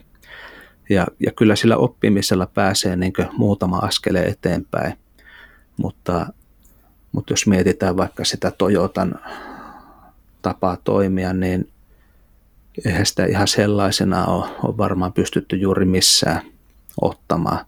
Jos mietitään niitä urapolkuja, missä mietitään 25 vuotta eteenpäin sun, että miten susta pikkuhiljaa vaikka kasvaa johtaja, niin ei meillä mitkään organisaatiot sillä tavalla toimi. Tai, tai että mun tärkein tavoite on tuoda tälle yhteisölle hyvinvointia. Suuri osa meidän organisaatiosta on osakkeenomistajien niin rikastumisen välineitä näin niin vähän kyynisesti sanottuna, mutta siis siellä on tosi paljon erilaisia elementtejä. Et se on vähän niin kuin tiedätkö, joku tämmöinen mikä tahansa kompleksinen ilmiö, näet pysty replikoimaan sitä. Et jos mä teen 3D-mallinnuksen vaikka tuota Jussista ja näin ja sitten yritä saada siihen kaiken toimintaan ja, ja historiaan liittyvän, mikä Jussiin liittyy, niin ei, ei se vaan niin kuin, ei se onnistu. Ne on aina jotakin abstraktioita ja yksinkertaistuksia, jotka voi ehkä toimia vähän niin kuin Zenissä sanotaan sormi, joka osoittaa kuuhun. Eli jos sulla on vaikka daily meetingit käytössä, niin sehän on itse asiassa sormi, joka osoittaa kuuhun. Eli se se kertoo siitä, että tämä vuorovaikutus on tosi tärkeä, niin joka päivä nämä keskustelut. Mutta ei se, että me tehdään jonkun manuaalin mukaan se daily aina just samalla tavalla, niin takaa mitään, mitään niin mahtavaa huippumenestystä. Mm. Tässä on hyvää pilkantaa tuosta, että voiko, sitä, voiko luoda ulkopuolelta. No miten jos sitten käännetään siihen, että Mitkä elementit yhdistää niitä virtaavimpia organisaatioita tai virtaavimpia ihmisten vuorovaikutuskompleksi palluroita? Mm. No joo, toki tämmöisiäkin voidaan tehdä tämmöisiä kategorisointeja. Sitten sieltä ainakin on helppo nostaa esille se, että, että meillä on ihmisiä, jotka on hyvin sitoutuneita – siihen omaan työhön. Eli se merkityksellisyys ja se tavoite on semmoisia, mikä, mitä mä aidosti haluan. Vaikka joku Purtsorgin tämä tuota, kotihoito- tai sairaanhoitopalvelut, jossa, jossa idea on se, että tämä on oikeasti sellaista kutsumusta ja me halutaan hoitaa näitä vanhuksia ja, ja muita niin mahdollisimman hyvin, eikä vaan, että meidän tarkoitus on vaan tässä tienata mahdollisimman paljon rahaa. Tämmöinen on varmasti yksi semmoinen niin perustarkoitus, joka on motivoiva ja, ja puhutteleva aidosti niille työntekijöille siellä. Sitten tietysti se, että, että ne työntekijät on itse ää, osaavia, semmoisia, jotka haluaa kehittyä siinä aidosti ja heille annetaan siihen mahdollisuuksia. Kaikki tämmöiset tekijät on varmasti sitä, mikä mahdollistaa sitä virtausta.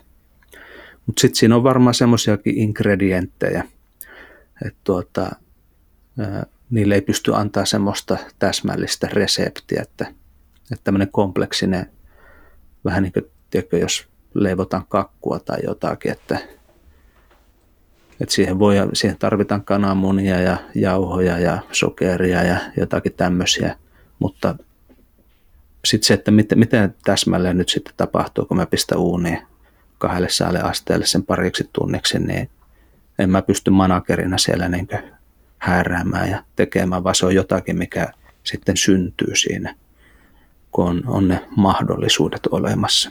No mitä sitten vielä tuohon jatkona, niin mitkä on semmoisia, kun sulla on organisaatiopsykologian taustaa, niin mitkä on semmoisia tekoja, millä olet havainnut johtajien haittaavan sitä virtaavuutta, tai mitkä on yleisimpiä tietotyöorganisaatioissa? Hmm. No kyllä, kyllä se, siitä on niin helppo löytää monia semmoisia esimerkkejä. Että esimerkiksi just tämä, mitä mä mainitsin aikaisemmin, että jos on niin valtavan hierarkista ja, ja täytyy niin joka asiaan kysyä ikään kuin jonkun komitean lupaa, että saanko tehdä niin tai näin, niin se ei palvele sitä hierarkia tai tätä virtaavuutta. Et jotenkin se, että, että meillä on niin osaavat tekijät, niillä on luottamusta siihen, että ne osaa se homma ja niille annetaan mahdollisuus tehdä se, niin ne on varmaan tämmöisiä perusedellytysehtoja. Että sit jos siinä on hirveästi hierarkista valvontaa ja, ja tämmöistä niin hyväksyntäketjuja ja, ja muuta siinä ympärillä, niin se, se sitten vie vähän sitä flowta itse sitä työstä, kun siihen tulee keskeytyksiä. Toisaalta saattaa tulla sellainen olo, että mua ei välttämättä arvosteta tai mua, mua ei luoteta, kun mä en saa tämmöistäkään pikkuasiaa itse esimerkiksi päättää.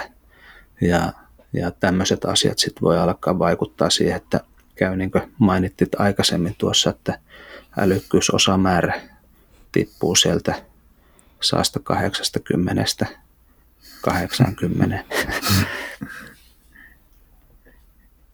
Mietin myös, että miten, mitenhän niin kuin kokeilullisuus, niin kuin, miten se vähän niin kuin suhtautuminen kokeilullisuuteen ja tuommoiseen vaikuttaa, koska tuntuu, että monesti parhaat ideat syntyy tavallaan kännissä ja läpällä, eli, niin eli tietyllä tavalla mm. silleen semmoisesta ihmisten luontaisesta kokee, uteliaisuudesta ja kokeiluhalusta ja, ja, ja myös niin kuin rakkaudesta lajiin sen niin kuin sitoutumisen kautta, mutta semmoisesta, niin, niin varmasti just esimerkiksi Toyotallakin ja monessa muussa, että kun on syntynyt jotain niin kuin hyviä toimintatapoja, niin ne on kuitenkin tullut silleen justiin tietyllä vahingossa kokeilemalla. Niin kuin tuntuu, että niin, kuin, niin tieteessä kuin taiteessakin niin mestariteokset, ne tulee jollain mm. tapaa sen niin kuin vahingon kautta. Mm, kyllä. Ja tästähän on niin hyviä esimerkkejä, vaikka, vaikka tuo korkeushyppy, miten se on niin vuosien varrella kehittynyt. Että sehän on niin ensin vetti saksarilla siitä yli ja sitten joku keksi, että hei, mä, tästähän pääseekin paremmin näin, että mä hyppään, hyppään niin ma- kierrähän tästä yli mahan kautta. Ja en tiedä mistä ihmeestä joku sai päähänsä kokeilla sitä niin selän kautta kierrättämistä, koska siinä ei mitään järkeä. Mutta joku sai semmoisen idean jostakin syystä ja, ja nyt me huomataan, että päästään paljon korkeammalle sillä tavalla. Eli, eli todellakin ää, me ei pystytä niin kuin, su, suuri osa tämmöisistä niin innovaatioista – tai hyppäyksistä on semmoisia, että niihin ei pääse semmoisella reduktionistisella logiikalla. Että kun mä nyt vaan analysoin tätä tarpeeksi hyvin, niin mä saan, pääsen tässä niin hyppäämään nextille levelille, vaan ne on just sitä, että, että sulle täytyy jotenkin ää, tapahtua joku semmoinen muutos, joka muuttaa jotenkin sitä, niitä sääntöjä ja sitä sun logiikkaa, millä nämä ajattelet aika radikaalisti. Ja se, että miten se tapahtuu, niin siihen ei ole niin kuin, ei, ei voi tietää. Se on kompleksisen ilmiön ominaisuus, että siinä tapahtuu tämmöisiä ää, erilaisten attraktorien välillä yllättäviä vaihdoksia, muutoksia. Että mitä järkeä on pitää lippalakkia niin päin, että se lippa on tuolla takana.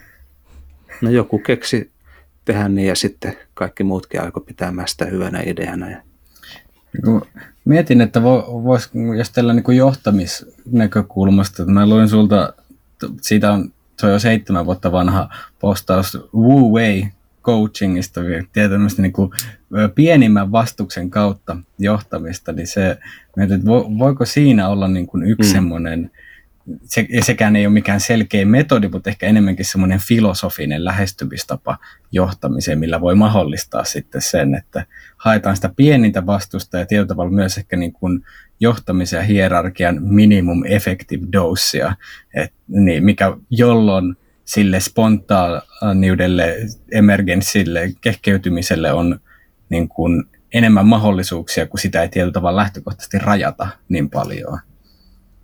Mm. Mm. Joo.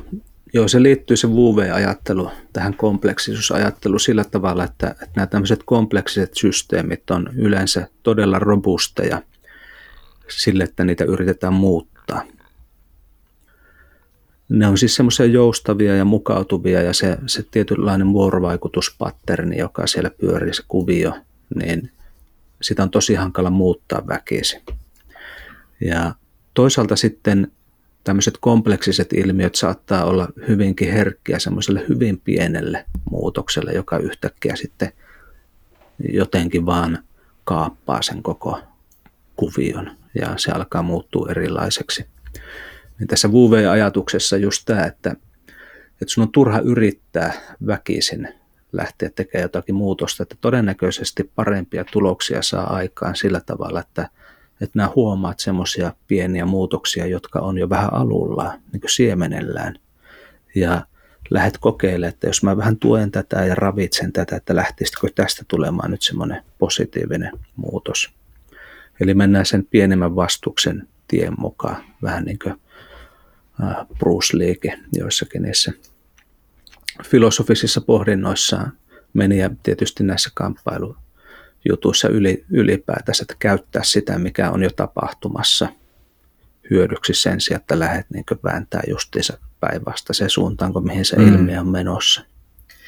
Ja kun toi on siis semmoinen, että mikä musta tuntuu, että se on, se on työelämässä, mutta myös koulumaailmassa semmoinen, kuvastaa ehkä jonkinnäköistä myös ihmisen suhtautumista luontoon yleensäkin, että, että meillä on siellä luonnollisia prosesseja, ilmiöitä, jotka on jo menossa tiettyyn suuntaan, mutta koska meillä on se joku fiksautunut visio toisesta, niin sitten me ei ikään kuin havaita sitä kehkeytyvää prosessia ja yritetään pakottaa se jonnekin muualle.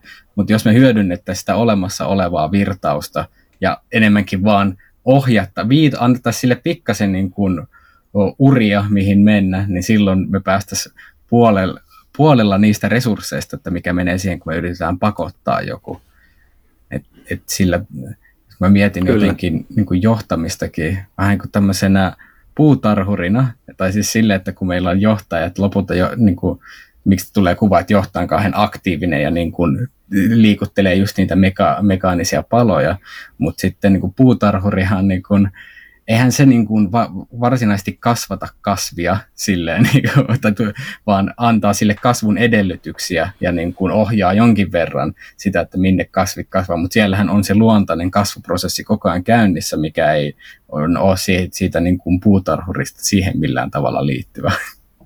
Mm, kyllä. Niin, näin justiis. Kyllä siinä menee paljon, paljon tavallaan energiaa, jos yrität vääntää sitä eri suuntaan. Ja se voi olla jopa mm. mahdotontakin, että vaikka sulla olisi kuin, kuin paljon energiaa käytettävissä, niin näet siitä ruusun siemenestä saa orvokkia tai päinvastoin. Etkä myöskään Jos... nopeammin. että yrität venyttää sitä ruusua, niin sitten se katkeaa.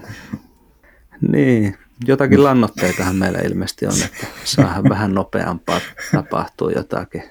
Toisaalta niissäkin yleensä tahtoo olla sitten, että se ravintoarvo tai joku ei enää ole mm. sitten niin hyvä. Että... Ja sitten menee paljon vettä hukkaan, jos yrittää vaan sitä hedelmää kastella. Mm. Mm.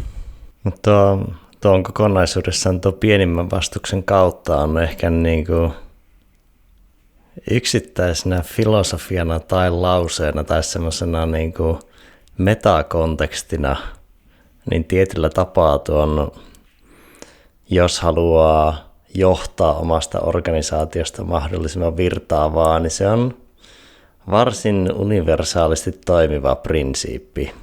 Tai semmoinen yksi kiteemä, mm. että ei varmaan ainut, mutta tota, sillä pääsee aika pitkälle, koska se, jos sitä, sitä tavallaan kysymystä miettii usein, niin siinä sitten päästään usein aika olennaisten asioiden äärelle. Hmm. Kyllä vain.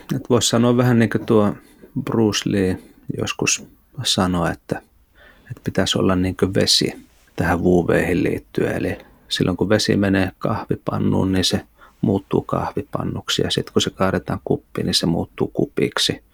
Se on hyvin joustava, sopeutuu ja muokkautuu tilanteen mukaan, mutta tarvittaessa sillä on valtava voima ja, ja se saattaa iskeä lujaakin.